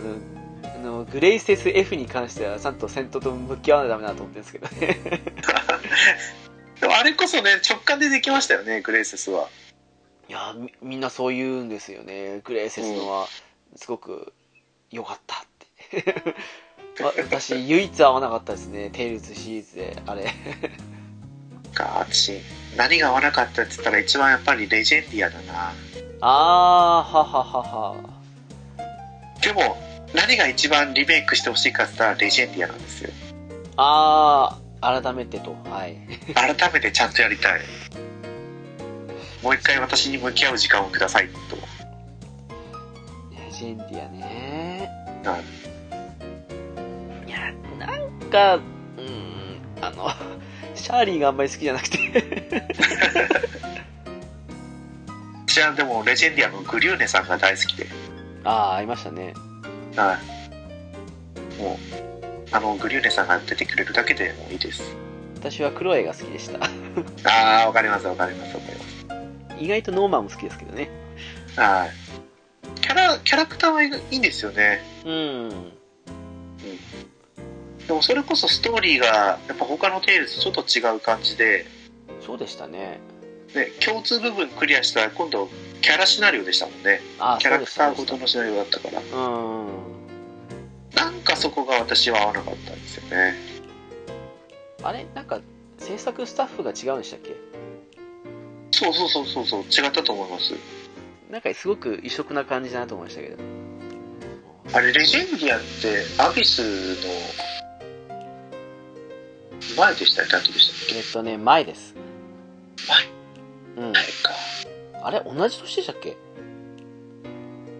あどうでしたっけね確同かじ年に出たのはファンタジーあ違うえっ、とシンフォニアの PS 版とリあバースが多分同じ年だった気がするんですよねあ はいはいはいはいあじゃったかなレジェンディアとジアビスあの辺結構スパンが短かったんですよねそうここで出してねみんなに買買わせようみたいなうんおおもねあのなんだろうデスティニー2がすごくアニメチックな感じでいつも通りのあの横すく通りじゃないですけどああいう感じだったのに対して、シンフォニアの戦闘、最初何、なんか、んって思っちゃって、あの、スーファミ後期からプレステ初期のポリゴンみたいな感じのイメージになっちゃって。あそうですねなんかこう、ね、シンフォニア人気すごいあるんですけどうん。私としてはなんかちょっとちょっと違うよなやっぱりこれゲームキューブの性能かって思ってましたけ どちょっと、まあいや、話的には、まあ話も重たかったですからね、あれね。 なかなかですよ人間工場とか出てきますからねえ、すごかったですからね。 あれ、初めてです、私。未だに覚えてます。あの、結構、コレット好きだったんですけど、はいはいでもあのなんだろうな使い方悪かったのかななんか入れてても強く感じなくて私大体あの主人公を操作してヒロインを絶対にパーティーに入れるっていうのは、テイルズでずっと続けてきたんですけどはいあそこで唯一切りましたよねスタメンからいや聞いたんですね切りました そっかそっかそっかダメだ入れてらんないと思っていやーわかりますよでもね使う人が使えばすごい強いんですよねコレットってみたいですけどねあの当時まだネットもなく攻略本も終わった後に買ったんだったかなっていう身からしたらちょっとこの子マスコットにしとこうと思って ダメだなと思って使えない自分じゃと思ってやめたんですよね私も本当にね生粋のゆるゲーマーなんでもうね本当にどっぷりテールズにハマってる人たちからしたらソロプレイもやるのも基本ですよねああ一人でですかそうそうキャラクター一人ですごいっすなあの隠しボス倒したりとかはあってことはそれだけのポテンシャルをみんな秘めてるってことですよねすごいっすねどうしてもさっき言った話の続きじゃないですけど仲間と一緒に戦ってる感が欲しいから絶対に一人プレイはしないですね そうそうそうそうそうそうせっかくですからですけどはいえー、とやったシリーズだけでいいですけどその誰スタメンにしたとか覚えてますえー、もうファンタジアは全然覚えてないんですよあそうっすかでもそれこそ、あ、えーと、ちょっと待ってね。クレス、うんはいはいはいミント、おおはいはい誰でしたっ けあの、グレ、グレイスさんじゃなくて、クラスですかあ、クラス、クラス。と、あと、アーチェ、アーチェでしたっけ私と同じですねパーティ ーはい。そうそうそう。ま丸かぶりですね もうなんか王道じゃないですか。ね。いや確かになんかデスティニーもかぶってそうだなそれもなんかいやー、デスティニーどうですかね。あ、私からいいですかあ、じゃどあ、うぞどうぞスタンでえしょ、えスタン、えあれ、ルーティーでしたっけえルーティーですねはいルーティー、ええで、フィリア、ええウッドローですね、普通に。ああそうですかはい。コングマンですか。いやいやいやいや いや違トンうグまで使わないですよなんかマリーとかあの辺のかと思っててっきりそっ かああ、いやー意外とね、ちゃんと、ちゃんとしたメンバーを使うんですよ。あでもデスペニー最初にやった時は私も同じメンバーでした。そうでした。確かに。はいあの、王道メンバーっていうかね。はいはいはいはい途中でリオンがどっか行っちゃったんで。 そうなんですよリオンがいたらねもう確実に最終メンバーに入ってくるでしょうけどねまあ、その反動もあってね、デスティニー2ではずっとジューダスをって感じでしたけど。え、エターニアはスタメンどうでしたエターニアなかなか難しいですけどねというのもですね、今私あれなんですよ、その、歴代テイルズキャラって感じのサイトひ部屋で見てるから名前がすんなり出てくるんですよね、これ ね。ああそういうのがあるんですねえーあの、ついえさっきちなみに直樹さんはエターニア誰をやってたんですかエターニアですかあの、お決まり、はいおお決まりのメンツですよ。あえっ、とディットえーファラミッドファラ、キール、メルディっていう。あーわかりますわかります基本的にもうそれですよねというか、それでね、ずっと言ってたのが、期間が長すぎたんで、もう感情移入しちゃって、それ以外にちょっともう入り込めない感じがありました。ちょっと今、DM の方で、 サイトです。あ TM の方ですねちょっと待ってくださいね今多分私が見てるのと同じかな多分同じかもしれないですけどね。 あいや全然違いましたねあ、そし私たはら、普通にこんな子までキャラが映ってるんじゃなかったかそうなんですよ。え、猫やんさんも、エターニアはお決まりのメンツですかなエターニアはもう基本的にリット、ファラ、キール、メルディですね。 まあ、そうですよね。はわかりますわい。でも、エターニアって、うん。なんだろう、隠しダンジョンがそもそもパーティー分けなきゃいけないじゃないですか。ああ、そうでしたね。はいはいはい。だから、基本的には、チャットとフォックとかも使ってましたよね。まあ、そうなりますね。うん。というか、普通にキールやメルディ使うよりチャットフォック使った方が楽なんですよね。なんかでもあれなんですよね、あの、キャラ的に嫌いじゃなかったんですけどね、彼だってね。うん。いや、やっぱり物語的にもやっぱりこの4人を使っていくのがもう、王道でしたよね。 あと結構、リットが好きでしたね。わかりますわかります。なんか少し冷めたようなみ感じで見えつつも、ちょっと悩んでるじゃないですけど、ちょっとそういう面があったりなかったりで、成長していく感じがしたほどあったりなかったりみたいな感じ の。そうなんですよ。あるように見えてないように見えますからね。ね、てっきりあの殺撃武功剣もリットが使えるのかなと思ったら、ああ、ははは。ね、ここからファラの方に移ってきましたね、拳、あれ、漢字も剣、が拳に変わって。漢字も変わってませんでしたっけ 確か。あ、そうそうそうそうそう。剣じゃなくて拳に変わったような気がします。そうです、そうです。いやー、ファラね、ファラね。じゃあ、デスティニー2はどうですかデスティニー2ですかはい。最初カイルリアラロニージューダスっていう割と普通なメンツで行ったんですけどはいはいはいは途中で難易度的にちょっとこれきつくないかと思ってきてロニーさんに退場していただきまして代わりにハロルド入れましたね、い。同じですね、全く同じですね。そうしたら戦闘がもう格段にやりやすくなりましたロニーやらない子だったなと思っていや、デッキブラシ持ってくるんですよ、デッキブラ シを。いや違うんですよねあの魔法が強力なのにその中でバカみたいな火力持ってるハロルドが悪いんですねこれねそう、そうなんですよ。ハルルドでしたよね、ブルーアースが使えるのって。だったかなやっぱりナナリーは不遇ですよね。ナナリそうですねキャラ的には好きなんですけどね使わなかったなぁ使わなかったですよね。単純にねカイルリアラはあとジューダスも固定だったんであと1人ってなってくるとちょっとうーんいやねこの画像で見てるとナナリの最後の人に選びたくなるんですけどやっぱりね、ちょっとねハロルドさんですよ。そうですよあ猫シンやんフさォんニアどうでしたシンフォニアがね、確か、あれどうあったかなロイド、ジーニアスは固定でした。おー、ジニアス。で、えーっとね、シーナ、プレセアだったか、どっちかが確かクラトスになったかな、最後で。っていう。はいはい。どっ私やっぱりクラトスルートですか。そうです、そうです。うん。あれその1周目はクラトスルートだったかな。なんか、条件失敗したらゼロスなんでしたっけ そう、クラトスかゼロスどっちかしか選べないんですよね。ゼロス死ぬんでしたっけ確か。どうでしたっけどうだっねた。かなでもなんか、なんか、ここの二人はどっちかでしたもん、最後ね。うんうーん、リーガルは使わなかったな。 あ、あースリーガル意外と使ってましたよ。そうですか。あら、ど、どん多なメンバーでした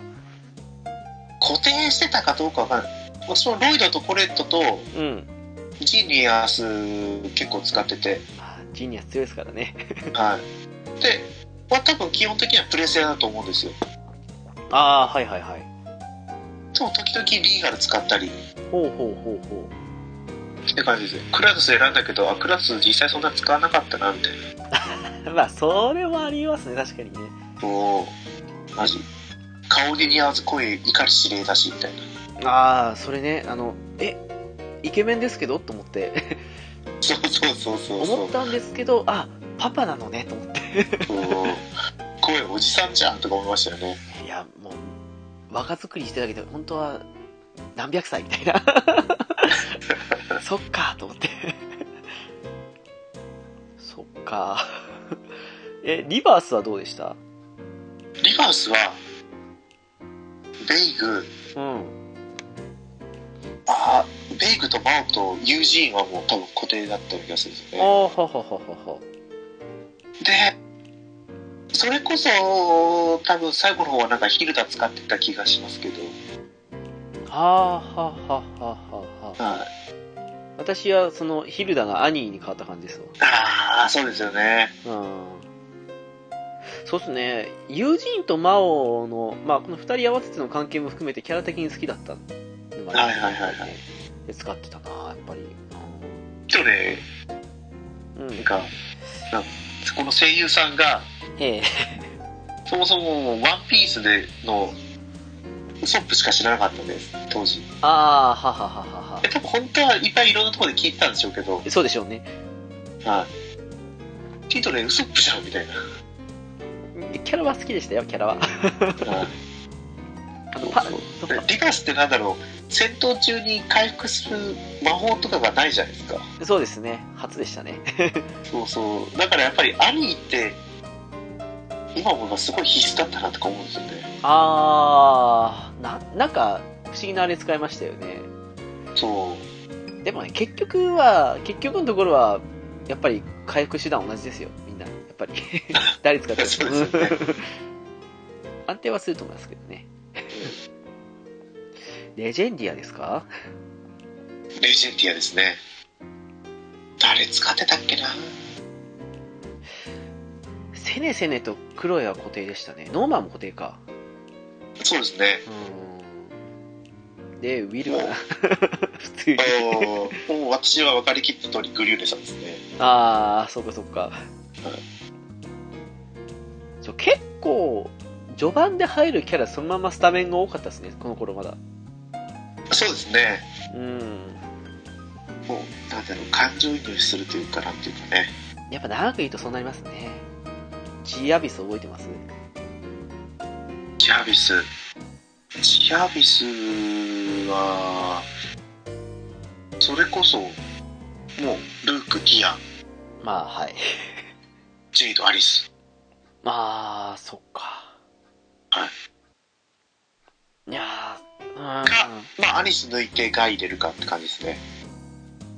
あー、ははははははは。はい。いや、まあ、そうなんですよね、大体がね。そうなんです。でもね、ルーク、ティア固定で、私、はい。ジェイド・アニスだったり、ガイ・ナタリアだったり、結構、ここはコロコロ変わってましたね、なんか。はいはい。でこう、ね、ジアビスに限ると、みんなね、ちゃんと、キャラ立ちしてるし、まあ、 確かに。使い勝手もいいし。これももう一回ちゃんとやってみたいと思うんですけどね。そうですね、今だと何が一番いいですかね。3DS のやつも買いはしたんですけど、やってないんですよね。 あれ、結構、4000ぐらいずっとしてたんで、全然、やりたいなと思ったんですけど、やんなかったんですよね。その一時期なんか、急本当に1500円ぐらいで一回セールが来た時に買ったんですよね。あ、そうなんですか。い安っ。はい。 でもそれまでずーっと高価面安定でしたよね、3000ぐらいで。そうなんですよ。高かったんですよ。いや、こんなに仲の悪いテイルズも珍しいなと思 って。これルークかわいそうですけどね。まあ、もう自分は得なのかもしれないですけど。いルークのあの前半と後半の性格の違いがびっくりですからね。やそうそうそう目つきまで変わってるからレベルですから でもね一番ヒロインの中でキャラデザが好きだったの実はティアだったんですよねヒロインの中でやああ、わかりますね。っぱり、うん、藤島ヒさんロインとっかてになる感かもしじれなでいすね。そうですそうです そっかイノセンスやりましたイノセンスねやってないんですわ実は私も最近やろうと思って買ったばっかりなんでね。あれ PSP えななんでだっけ PSP じゃないですかね。でしたっけうんなんでだろうな PSP 散々やってた割には買わなかったんですよね PSP? あ多分 PSP なんですよね。あなんかヒロインが性格悪いっていう話聞いて買わなか ったのかなちょっとだけ先にすごい、これ悲しいですね。やっぱりテンペスト乗ってないっていうね。ああーらららららまあ仕方ないですね なんじゃないですね。だから私もやってないんでね。昔からペンテストって言われてましたからね あれね私やりましたけどなんかよくやったな最後までと思いました自分でもすごい。え、じゃあ、直樹ちゃんの好きなベスペリアですけど、ああどうベですスペかリアねベスペリアも結構変わったんすよねこれここに載ってないですけどフレームもあのまず載ってましたねすいません普通に乗載っっててま、ますした乗っね てます。えっ、とね、ユーリ、エステル、リタは固定でした。ほぼ。わかります、わかります。で、あと1枠がね、レイブンだったり、ジュディだったりしましたね。から、やっぱ360でやったところが強いですかいやー、でもね、なんだかんだ言って、エンディング以外は、あの、いろいろ増えたんで、PS3 版の方が良かったかなと思うんですけど。だから、どっちの方が印象いいかなうーん、いや、でも多分どっちでも同じメンツだったかもしれないですね、大体ね。まあ、ユーリ、エステル、リタ固定で、うん。まあ、パティ使ったり、カロール使ったり、ジュニス行ったり。パティもねあの今だったら多分使ってみようと思うんですけどちょっとやっぱり参戦遅いとフレームもそうですけどなんかなっていうそうなんですよ。もうそれこそフレイなんてね、起用機使うためにパーティー出てたりとか、まりあますから。そうですね見たいがために出ましたねそう。そうですよテイルズ・オブ・ハーツはやりましたこれね買って序盤だけやって止まってます、はいはい。 ああ、これね、主人公強いんですよね、シンク。あそうなんですかはい。 まあ、私の個人的なね、感想ですけど、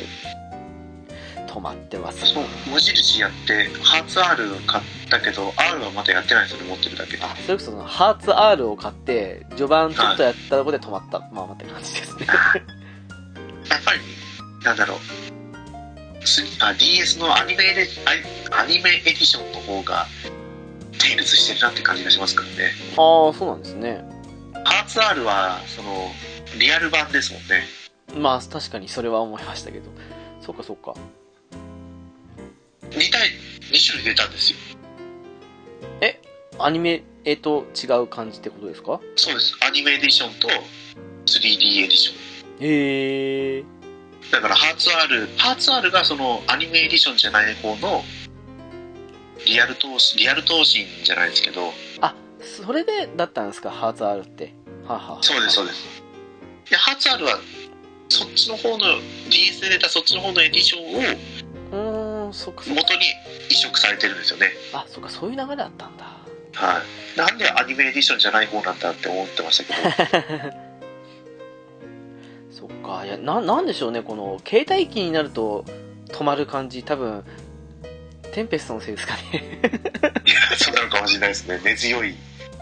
テンペストの自爆が携帯機で買うと危険ってあのファンタジアとかだったらあのもう分かりきってるから買うけどみたいな感じではいはいはいそうそう昔を思い出したからねやればいいだけですからねそっか、いや、少しもったいない感じもしたんですけどね。そっか、次がグレーセスですか。グレーセスですねグレーセスね。それこもう、もう、あれ、違うかな。私はアスベル、はい。ソフィー、えシェリア、え、えパスカルでしたね。 え。同じだ。同じなんですけどね、あの、マリク教官がキャラ的にすごい好きで、わかります、わかりまどうにか使いたいけど、外すのは誰って言ったらもうパスカルしかいないかと思って、たまに変えて遊んでました。すそうヒューバートはね、やっぱ不遇なんですよね、ちょっヒューバートちょっとね、と。うん。で、リチャードもまあ、うん、っていう。いやー、いやいやいやいや、まあ、たし、うん、ちょっとな結構キャラ好きなの多いんですけどね、さっき戦闘のことボロカス言ってた割には。ストーリー自体はね、面白かったですからね。うん、あの、私結構恋愛系好きなんで、グレーセスのシナリオはすごく好きでしたね。うん。あでもれ、意外と、あれ、全然まだ、あれ、エンディングじゃないんだ。あれ、まだエンディングじゃないんだ。まだ続くんだっていうのは思いましたけどね。特にグレーセス F の方は長かったですね。 そう。なんだかんだ言って、マリックが好きだあーもな改めてもう一回やりたいなと思いますよ、グレイセス。でもね、あの、えーっと、F の方の最終ダンジョンかな、あそこのごちゃごちゃ具合はもうやりたくないと思ってるんですちよょっね。とね、お話だけは長置くやいってると、くどくなってきますよね、ダンジョン。そうですよ。いやー、でも結構これもね、アスベルのあの、何ですか、大きくなった後に、ヒューバートにボッコボコにされた後のあの、 感じ、すごい好きでしたけどね。シェリアにも冷たくされて。 ねえ家も追い出されましたよね。そうそうそうそう。家も追い出され、 帰るかみたいな。あれはすごく良かったまあ。ちょっとね、いろいろやってもらいたいですね、一回ね、このストーリーは。そうですね。これもリマスター出してほしかったんですけどね。 ねえ、それこそ、あ、そうか、これって、PS3 しか出てないんでしたっけ、F は。そう、あどうなんですかね。意外と 出てたりするのかな。まあ、でも、Xbox の方に出てたら、それこそゲームパスで来てほしいぐらいですけどね。あそれなら、まあ、やります。 ね多分き、ないとこ思れうだったら次もう XBOX 必ず買いますよ多分、ウィキ見たらすぐ出てくると思うんですけど、多分ないんだろうな。ないんでしょうねそうですね。Wii とプレステ3ですね。そうだそうだやっぱりまあ、リマスター出たらワンチャンあるかもしれないですけど、まあ、ないかな。なかなか難しいかもしれないですねお話はすごく個人的には好きでした。デスペリア並みに売れないとやっぱり難しいですよベスペリアは、うん、すごくバランスは良かったと思いました、個人的に。それこそ XBOX から出たからこそマルチプラットフォームになりやすかったのかもしれないですよねそれはあるかもしれないですね。うん。あれ、あれ目的で、あれと、スター・オーシャン4のために買ったとこありましたからね、最初のうちね。三読までありまし360欲しい360欲しいと思ったんですけどたよ。うん。 買えないでうたうたしてたら「お PS3 来るじゃん」みたいな来たーみたいな。そうそうそうそうなんですよね。そうデスペリアはねずっと中古値下がりしなかったですからね高かったですね、確かに。高かったですようんそうなんですよエクシリアですかそうですねエクシリアエクシリアと誰か柔道ミラエリーゼは固定で最後どうだったかなレイヤーだったようなローヘンも結構好きで使ってたんだけどなそのレイヤーだったような気がしますね ああまジュード・ミラーエリーゼあうん基本この3人固定ですね固定でしたねちょっとねアルビンはね裏切りすぎて使えなくなっちゃってそ うなんですよね2がね主人公ルドが最初良かったんですけどああはははあれななんでしたっけ武器武器種をごと変更できましたよねあ私 XC は途中で止まってるんですよその無印の方からですかあエクシリア2ごめんなさいあ2ですよね2 2の方2あれだったじゃないですかなんなんだっけな剣剣ナイフどっちかとハンマーとえあら、そんなにもうもう一個何だったっけ銃銃そうですよもう多分ねそもそもルドガーがそういう扱いだったような気がしますねルドガーエクシリアそう結局これって、エクシリア2って、メンバー的にどんなメンバーになるんですか、めあいやもう覚えてないですねそれこそだっ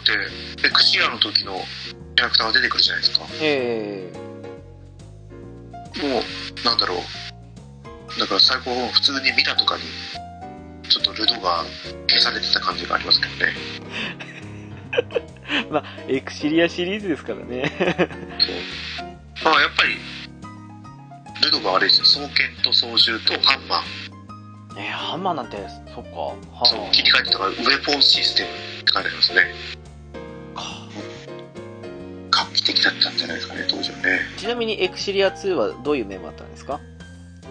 いやもう覚えてないですね2そもそも誰がプレイアブルキャラだったかなと思ってああ、そっか、そんなレベルのあれなんですね、これね。はいなんでやめたんだったかな割と、序盤ではないですけど、はい終盤でもなかったようなぐらいのことでやめたんですよね。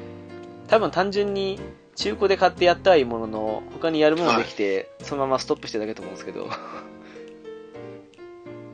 面白くなくてやめた感じではなかったんですよね。ああどうだったかなでもなんか最後の方はくどいなと思ってたんですよ ああ、ははははは。いつもこうラストダンジョンって全部探索してクリアするんですけどうん。もうエクシリアの時はもうエンディング迎えたくて迎えたくてひたひたすら奥に突き進むプレイスタイルでえ、それはあの、ラストダンジョンクリア早くエンディングが見たいじゃなくて、早く終わってほしいって意味ですか なそこはねちょっと名言は避けますけど、はい、了解です。早く終わってほしいみたいな感じでしたね多分ねそっか。なるほど。えーゼスティリアは、ごめんなさい、私、途中で止まってるんですけど。 あゼスティリアですねあれでもこれ実質2人ぐらいでしたっけえーっとシステムがねちょっとうーん。 あれで人間基本的にこの中で人間ってプレイアブルキャラクタースレイとロゼだけなんですよねえー、でその2人を使うのはもう基準でパートナーを誰にするかっていうことでミクリオとエドナとライラとデゼルとザ、そうですよね。 まあ、デゼルはなくなってザビータですけどだから固定するってことあんまなかったと思いますよああ、やっぱりそうですな。 だって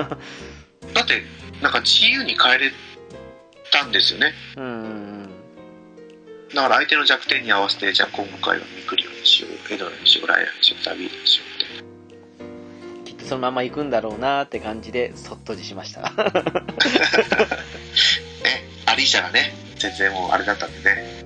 ねえすっごいそれで 文句言ってましたもんね多くの人がねそう。でね、そのアリーシャの独自のエピソードが来て、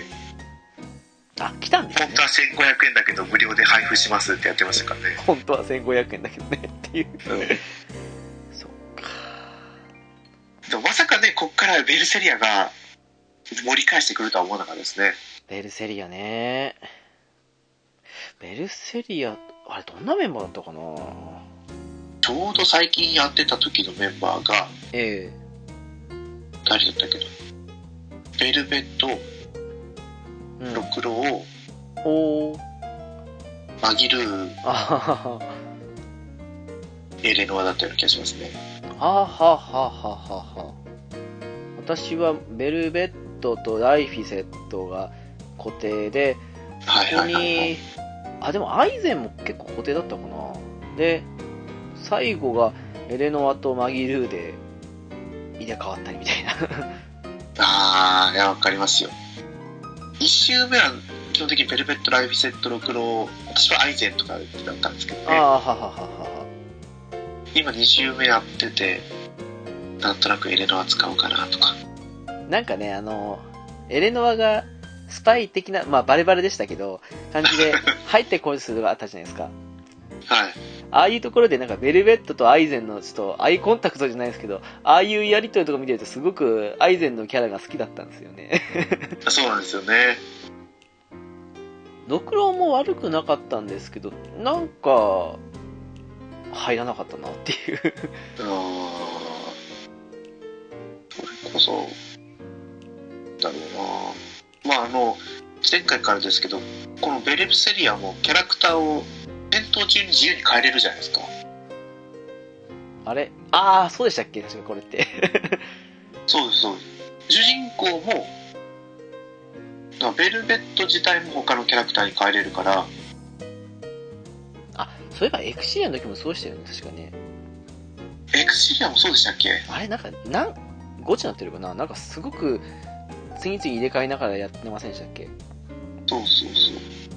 エクシリアやったかもしれないですね。そういえば、 そう言われるとそんな気がしてきました。 は結い。構ベ、レプセリアはまさにそうなんですよ。 いやでもその言われるまで全然思い出せないあたり、本当やばいなと思いましいやいやいや、だってもうややらないとね、忘れますよ。た。いや、 怖いな、本当にこの私もね、月1程度ではやってるんで、あ、そんなにやってんすかあやってます、やってます。プラチナをち目ょっ指としずて。つ、ちょっとずつ進める感じで。いや、プラチナは目指さないですけどね、そうっすなかなかか。大変で。ベルセリアね、面白かったですね。白かったですけど、私、ストーリーで燃え尽きた症候群っていうか、もう綺麗に終わったんで、そなーっていう。う。でも結局、ね、ベルベットがあの、とゼステリアの時の、最下の剣士とどうつながりがあって思いましたけどね。 ああ、結局分かんないままだったんでしたっけもしかしたら裏、隠しダンジョンとか行けばあったのかもしれないですけど。ああ。でもなんか、年号とかいろいろ当てはめてみても、ちょっと予想はされてたのと違う感じで決着ついたみたいな感じの流れが読んでて思いましたけどね。けみんな言ってるっていうかそうですね。うんでもちゃんとこう、つながりが見えててよかったですよね。エドナとアイゼンだったり。いやー、エドナね、 あの、見た目はすごく好きなんでね、出てこないかなと思ったんですけどね。来なかったっていそう名前だけ出てましたけどねう。そうですね。あここで来ましたよテンペストそうなんですよ。さっきチラッと見えたんですよね。 忘れられてなかったと思って。 3人いるんですかプレイヤブルキャラクターそうだったんですね。あの、ルビアはなんとなく覚えてるんですけど、正直ね、もう薄くて記憶が。 内容も薄いですけど。ねそれこそだって DS の初期の方だったんじゃなかったでしたっけそうです、最初期です。なので、だからもうテン、あのテンペストじゃなくて、ペンテストって言われましたから。 いや、期待したんですよ、やっぱり。お DS で出たんじゃんと思って。やった後の記憶がない です。あれラタトスクの騎士はやりました一応やりました。でも、なんかね、マルタしか覚えてない です。わかりますわかります私ももうエミルがあなんかあ、魔王かなんかじゃなかったっけなぐらいな、はいや、もう全然覚えてないです。あれ、Wii でしたっけ Wii でした Wii でで PS3 でああ、そうだ。一ユ緒ニゾナントパックかなんかそんな名前のやつが出たんですよ一緒のやつに出てましたね、そういえばね。そう、ダウンロード版で買ったら PS3 が壊れちゃったんですよね。いやー、それのせいじゃないですか。本当悲しい。いやー、やる気にならなかったんですよね。もう一回。 その PS3 版の方は。あ、ねそしてこれやってないですよ。おテイリズ・オブ・ザ・ワールド。あー、レディアントマイソロジーですかそうです、そうです。私、無駄に全部やりましたわ。あーこれあれですよね。キャラメイクできるんですよね。うーん、まあそうですね。なんだろう。えっと、好きなパーティー構成作れるんですよ。おーでもね、結局のところ、どれが強いかっていうと、その、さっきの、えっ、と、何でしたっけ、あれ。テイルズ・ハーツじゃない、イノセンスか。はい。イノセンスのルカみたいな、ああいう、えっと、片手剣のモーションで体剣振り回せるようなやつがすごい強いんですよ。だ かおーらもうほとんどモーションゲーでしたね、なんかね、個人的には。あ、そうなんですね。なので、自分の好きなキャラでパーティー構成ししても別にいいんですけど、単純に強さを求めるならそういうキャラを集めた方が強いみたいな。そのむこれあれでしたよね昔のキャラも参戦する作品でしたよねそうです全部できますなので、それをやるよりもうんそのモブキャラでモブキャラっていうんですかモブキャラモブキャラっていうかなんかあの聞かなかったことにしてくださいわかりました了解ですだかいやら私あれですよ本当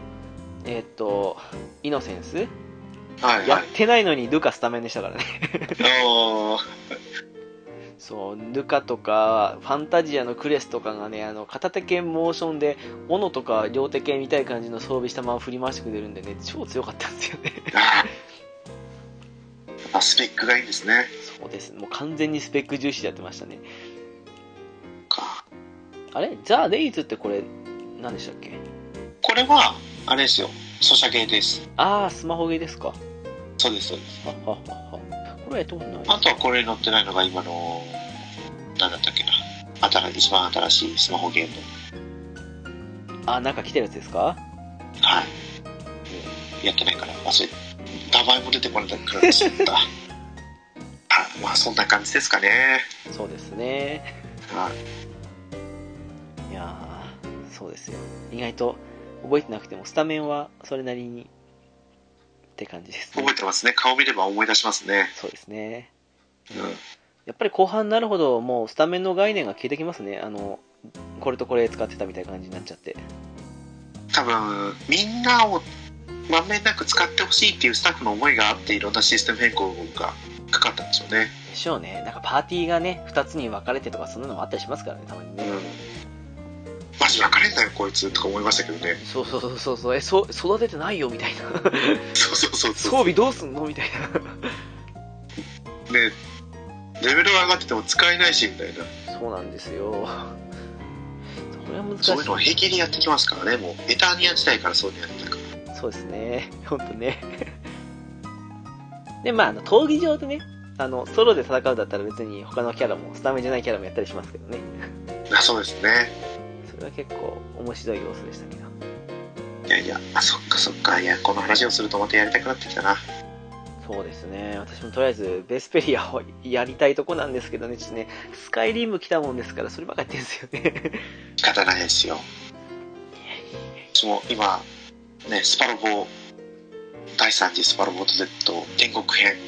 そうですよ。それまでダメなんですよ、私。い え直樹さん早すぎですよや、まだ序盤だからですよ。序序盤でも意外と序盤面倒くさかったんですよねあー、まあ、確かに、好きにはやれないですからね。そう16話過ぎたぐらいからああなんか意外とサクサクすごいなったなって思いになってきたんであー、ほうほうほうほう。逆に今だけですよ。あの、 今だけっていうか、あのー、浦さんを見習ってね、無改造プレイで言ってるわけじゃないですか。まあ、武器無改造ってだけで、えーっと、リアル系は運動性とエネルギーで、スーパー系はエネルギーと走行と。というのも、浦さんがエネルギーを上げないと無理とかっていうことを言ってたんで、うそう一応 SR ポイントをし取得しつつって感じだったんでねそれなんでそれとあと私の場合は運動性と走行をそれぞれ上げる代わりにオプションパーツは1個までみたいな感じの締まりで今やってるんですけどもんはいこれ あと10話ぐらい進んだら絶対に武器無改造の弊害出てくるだろうなと思ってるんですけどね それありますよ、えー きついだろうなって、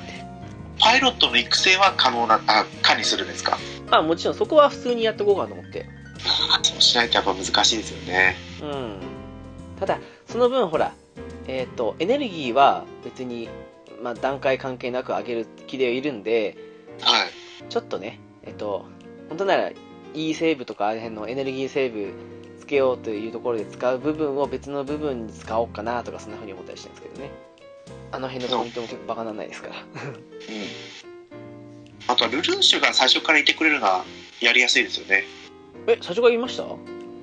最初からっていうかもう結構序盤からああ、そういうこと新機能に乗ってるじゃないですか。新機能でしたっけええはいはいはい。だから戦術式使って味方の能力値底上げしてとかってそっか、どんどんきつくなってくんですもんね、なんかね。なってきますよこれから。と思攻う。 撃当たんないし。はいや、ほんと、ほんとにだってもう20話ぐらいで、こっちの命中率60%とかですからね。あー、ははははは。もうそこはあれかな、あの、お互いの指揮能力の及ぶ範囲内で、まあちょっとトライアングル形式で作ってみたりとか、あとは今のところやってるのは、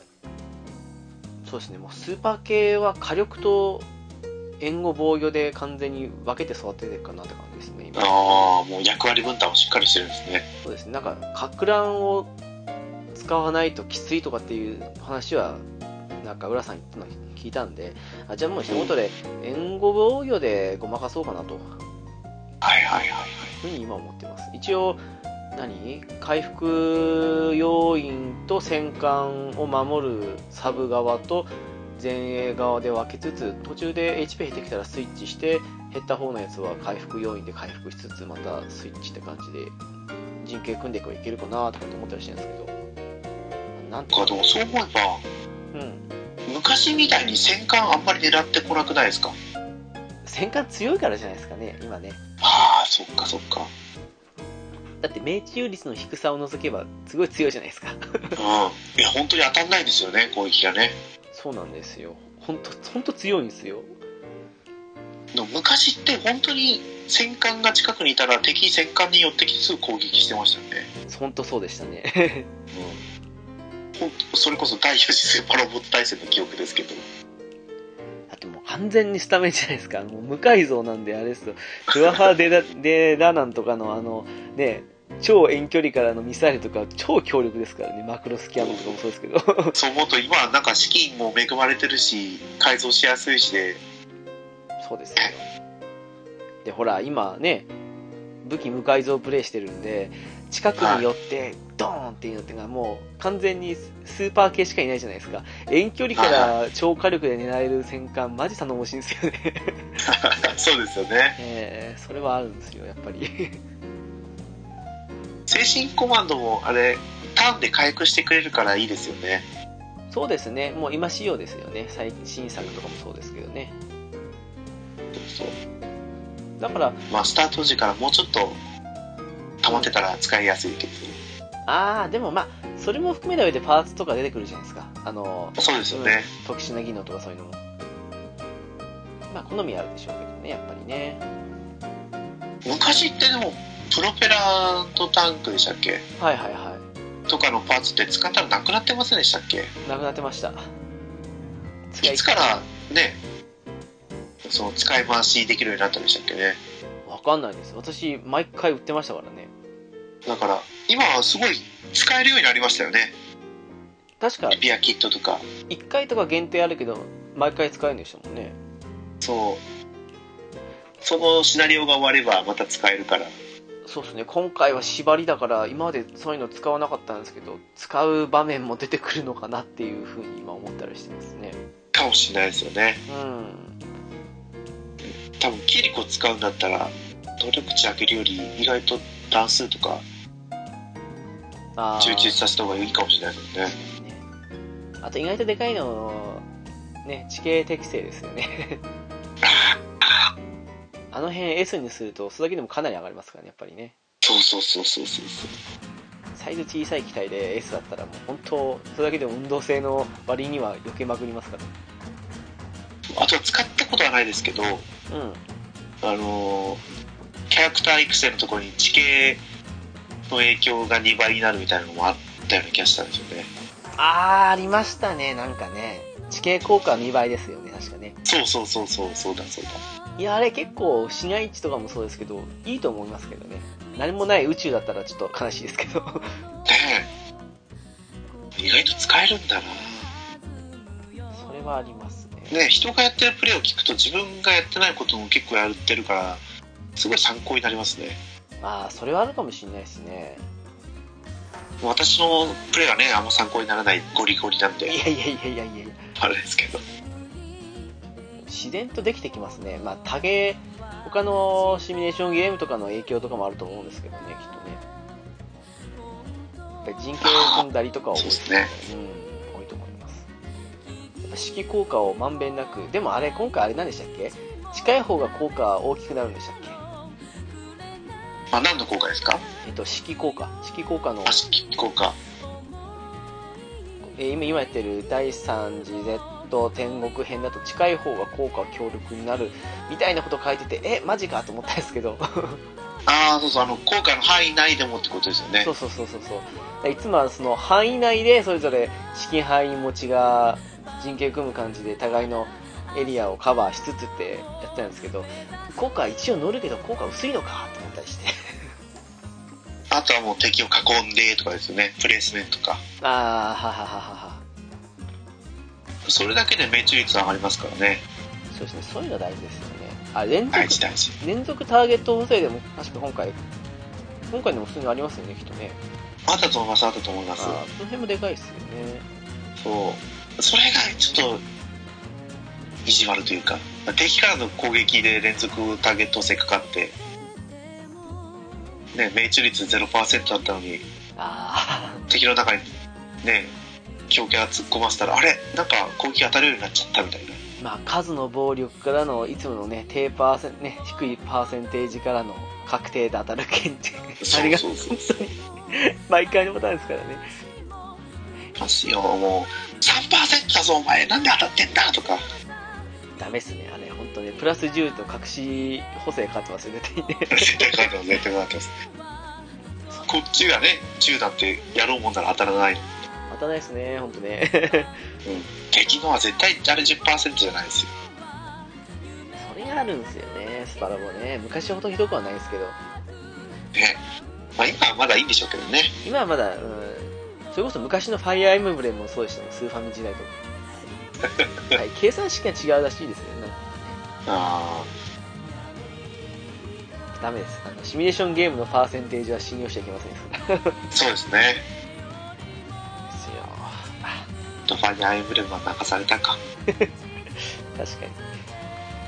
や、でも久しぶりのスパルボ面白いです。 はい浦さんがいないゆるななっていうのも、もう私私は久々ですけど、ああ、で言おうとしたら、あ違う違う、1個前の PS5 回は、ピチカートさんとそうでしたね。直樹さんでしたもんね。ええ、そうそうそうそう。たまにあります。 ななんだかんだ言って、2時 間ぐらいですけども。そうですね、もうあっという間でしたね。そうですよ。どうですかね、なんか、言い残したことが もうないですね。大丈夫です多か、分収録が終わったら思い出しますよ。そうなあんれです言よっね。てよかったみたいな。そうなんですよね。なんでなんですかね、いつもね。ね、不思議ですけどね。あ、そうだ、これの話するって言ったじゃんみたいな感じで。 そうそうそうそう。よかったですよ、今回先にテイルズを思い出して。まあ、また今度ね、お邪魔した時になんか思い出したら喋ります。そうですね。ぜひぜひ。はい。はい。今日のおまけゲーム雑談会いかがだったでしょうか皆さんの知っているゲームの話があったなら幸いです今回はテイルズの話をするという以外完全にノープランだったので久々にゆるなならしい回になったんじゃないかなと思っていますなんだかんだでテイルズの話をできずにいたのでこの辺で吐き出せてよかったです話そうと思っても意外と難しかったり思い出せなかったりもしちゃうんですよねこの辺はポッドキャストあるあると言いますか最新ゲームの方が記憶も新しくてやりやすい点の一つだったりしますべ別にそんなだから新しめのゲームの話ばかりってわけじゃないんだからねただの偶然なんだから以上今日のおまけでしたではお知らせに行きたいと思いますゆるななはブログを開設しておりますホームページですが http コロンスラッシュスラッシュゆるなな .caesar.net です7だけ数字ですのでお間違いのないようにお願いします TwitterID ですが S アンダーバーは UI ですハッシュタグはゆるななですゆるがひらがななのがカタカナになっていますのでご注意くださいでは次回も聞いてくださいね。バイバイ。